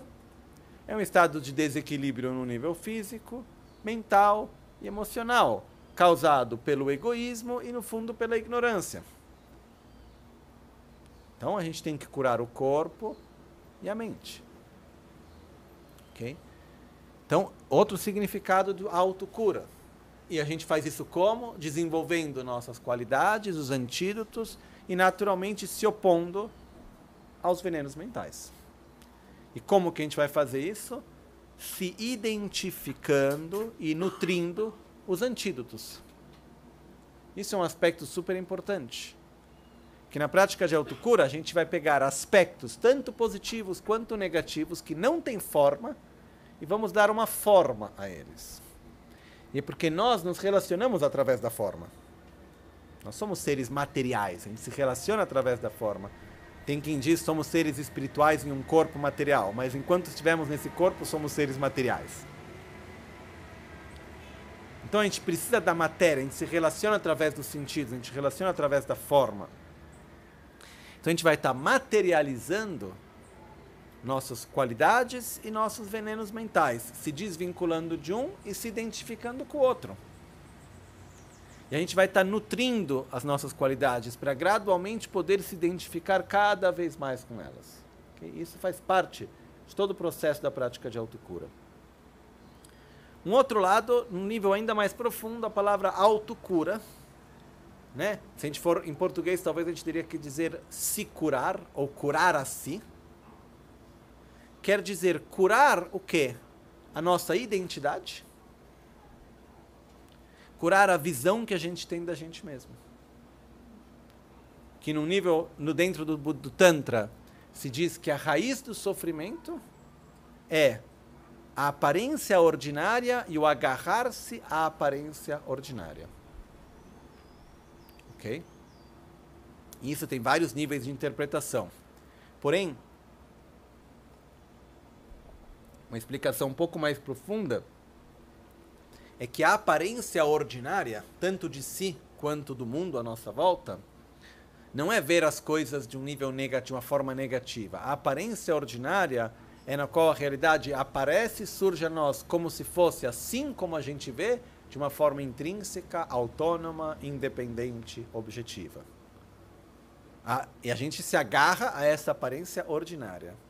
O orgulho divino, ele é no qual a gente tem a consciência clara que a realidade não existe de uma forma objetiva, autônoma, intrínseca, mas sim interdependente, e por isso então ele escolhemos viver dentro de uma interdependência positiva e virtuosa. Dá para é, é claro isso assim? Então, a gente vai ter um nível mais profundo é curar a aparência ordinária e o agarrar-se à aparência ordinária. Primeiro se cura o agarrar-se à aparência ordinária para poder depois curar a aparência ordinária. Ok? Se a gente fosse fazer, vários de vocês participaram do retiro que a gente fez do Sutra de Coração. No, essa parte no Tantra se chama agarrar-se à aparência ordinária e aparência ordinária. No Sutra isso se chamaria agarrar-se à existência intrínseca e a aparência de existência intrínseca. Ok? Não é exatamente a mesma coisa, mas é, é, é muito mais parecido do que diferente entre os dois. Ok? Então, na prática de autocura, o significado mais profundo é a gente transformar a visão de mundo, o nosso paradigma, tanto em relação a nós mesmos quanto em relação ao mundo no qual a gente vive, num nível extremamente profundo. Isso é o significado de autocura, curar a si mesmo, curar a nossa visão de mundo, curar como nós vemos nós mesmos, curar a nossa própria identidade num nível profundo. Ok? Nalso. Nal quer dizer aquilo que deve ser eliminado. Nal quer dizer cansaço. So quer dizer regenerar. Então é nós, o que nos cansa, o que nos gera o sofrimento é Nal e aquilo que nos regenera e nos leva ao estado de ser regenerado é so. Então, ngal é reconhecer o que é o sofrimento e quais são as causas do sofrimento. So representa reconhecer qual é o nosso potencial e como desenvolver ele. São as quatro nobres verdades que se encontram dentro de Nalso. Ok? Então, quando a gente fala autocura tântrica Nalso, o significado de ser autocura tântrica nalso quer dizer tântrico, quer dizer que faz parte dos ensinamentos de Buda, não só é uma prática espiritual, Mahayana, Vajrayana, por isso é chamado de tântrica. Tântrica, na verdade, é, em tibetano, o termo mais utilizado é o mantra secreto, Sangha. Uh, tantra se diz em tibetano Gyu, que quer dizer contínuo. Então existe também um contínuo de transmissão, porém faz parte do budismo Vajrayana. Ok?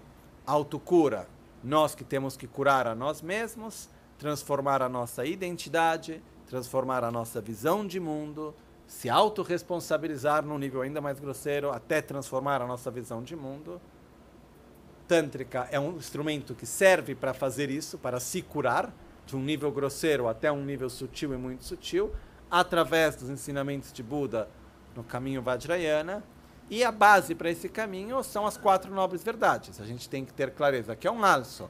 O que eu quero evitar, quais são as causas daquilo que eu não quero, o que eu quero desenvolver e qual é o caminho para desenvolver isso. Isso faz tudo parte. E tem uma parte, uma, pra, uma palavra dentro do nome da prática que em tibetano se diz Neljor. A gente acaba traduzindo como prática prática de autocura tântrica nalso. O termo mais correto seria yoga.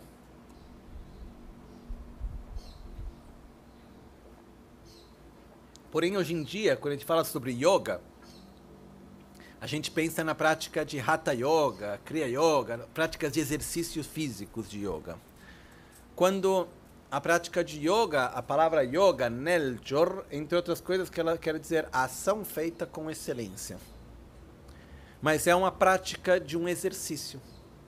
Então, quando a gente fala de Neljor, autocura tântrica Kangalso, yoga da autocura tântrica Kangalso, a prática da autocura tântrica Kangalso, que a gente usa a palavra prática, que a gente usa a palavra yoga, a palavra prática faz parte do nome.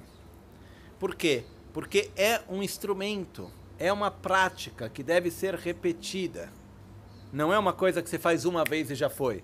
É algo que é um exercício, que ele deve ser feito e refeito várias vezes para que a gente consiga efetivamente fazer ele acontecer.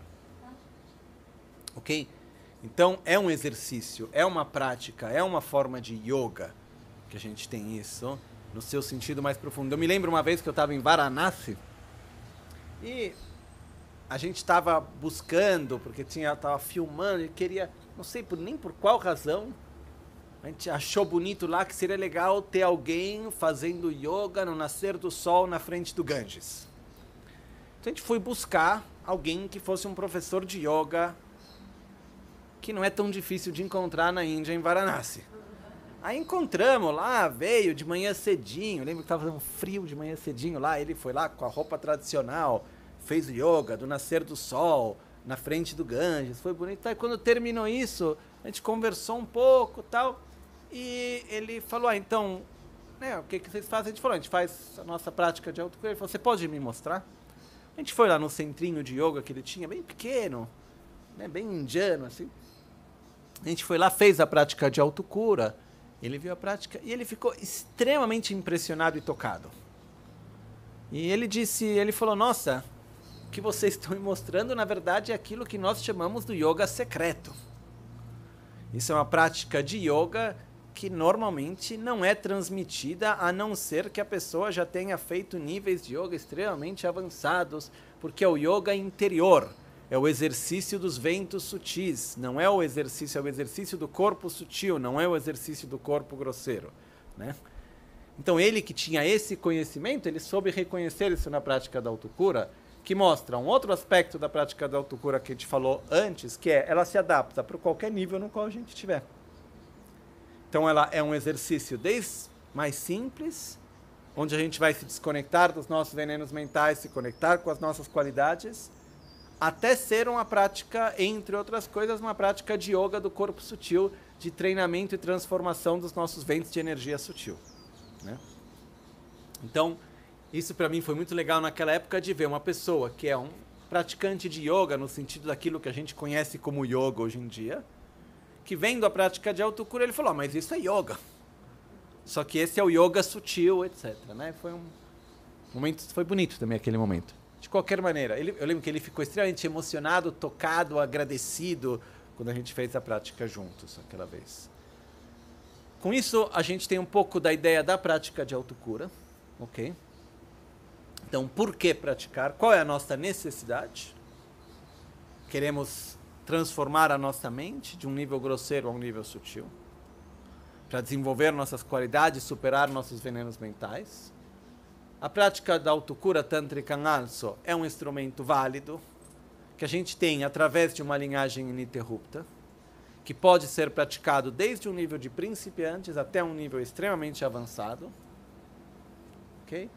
E a gente tem acesso a ela e ele foi adaptado para os tempos no qual, no qual a gente vive, que não é uma coisa para ocidental. Tem algumas pessoas que acabaram tendo essa percepção, ah, a prática de autocura é meio café com leite, melhor a gente, vamos pegar o Tantra raiz de Guya Samadha, a Sadhana... Não, não entendeu nada. Ok? A prática de autocura não é uma prática feita para ocidental uma prática adaptada para os tempos modernos nos quais nós vivemos, tanto ocidental quanto oriental. Só para dizer agora, concluindo isso, pouco tempo atrás, quando alguém, alguns de vocês devem ter seguido pela internet, Sherab Rinpoche estava em albaniano.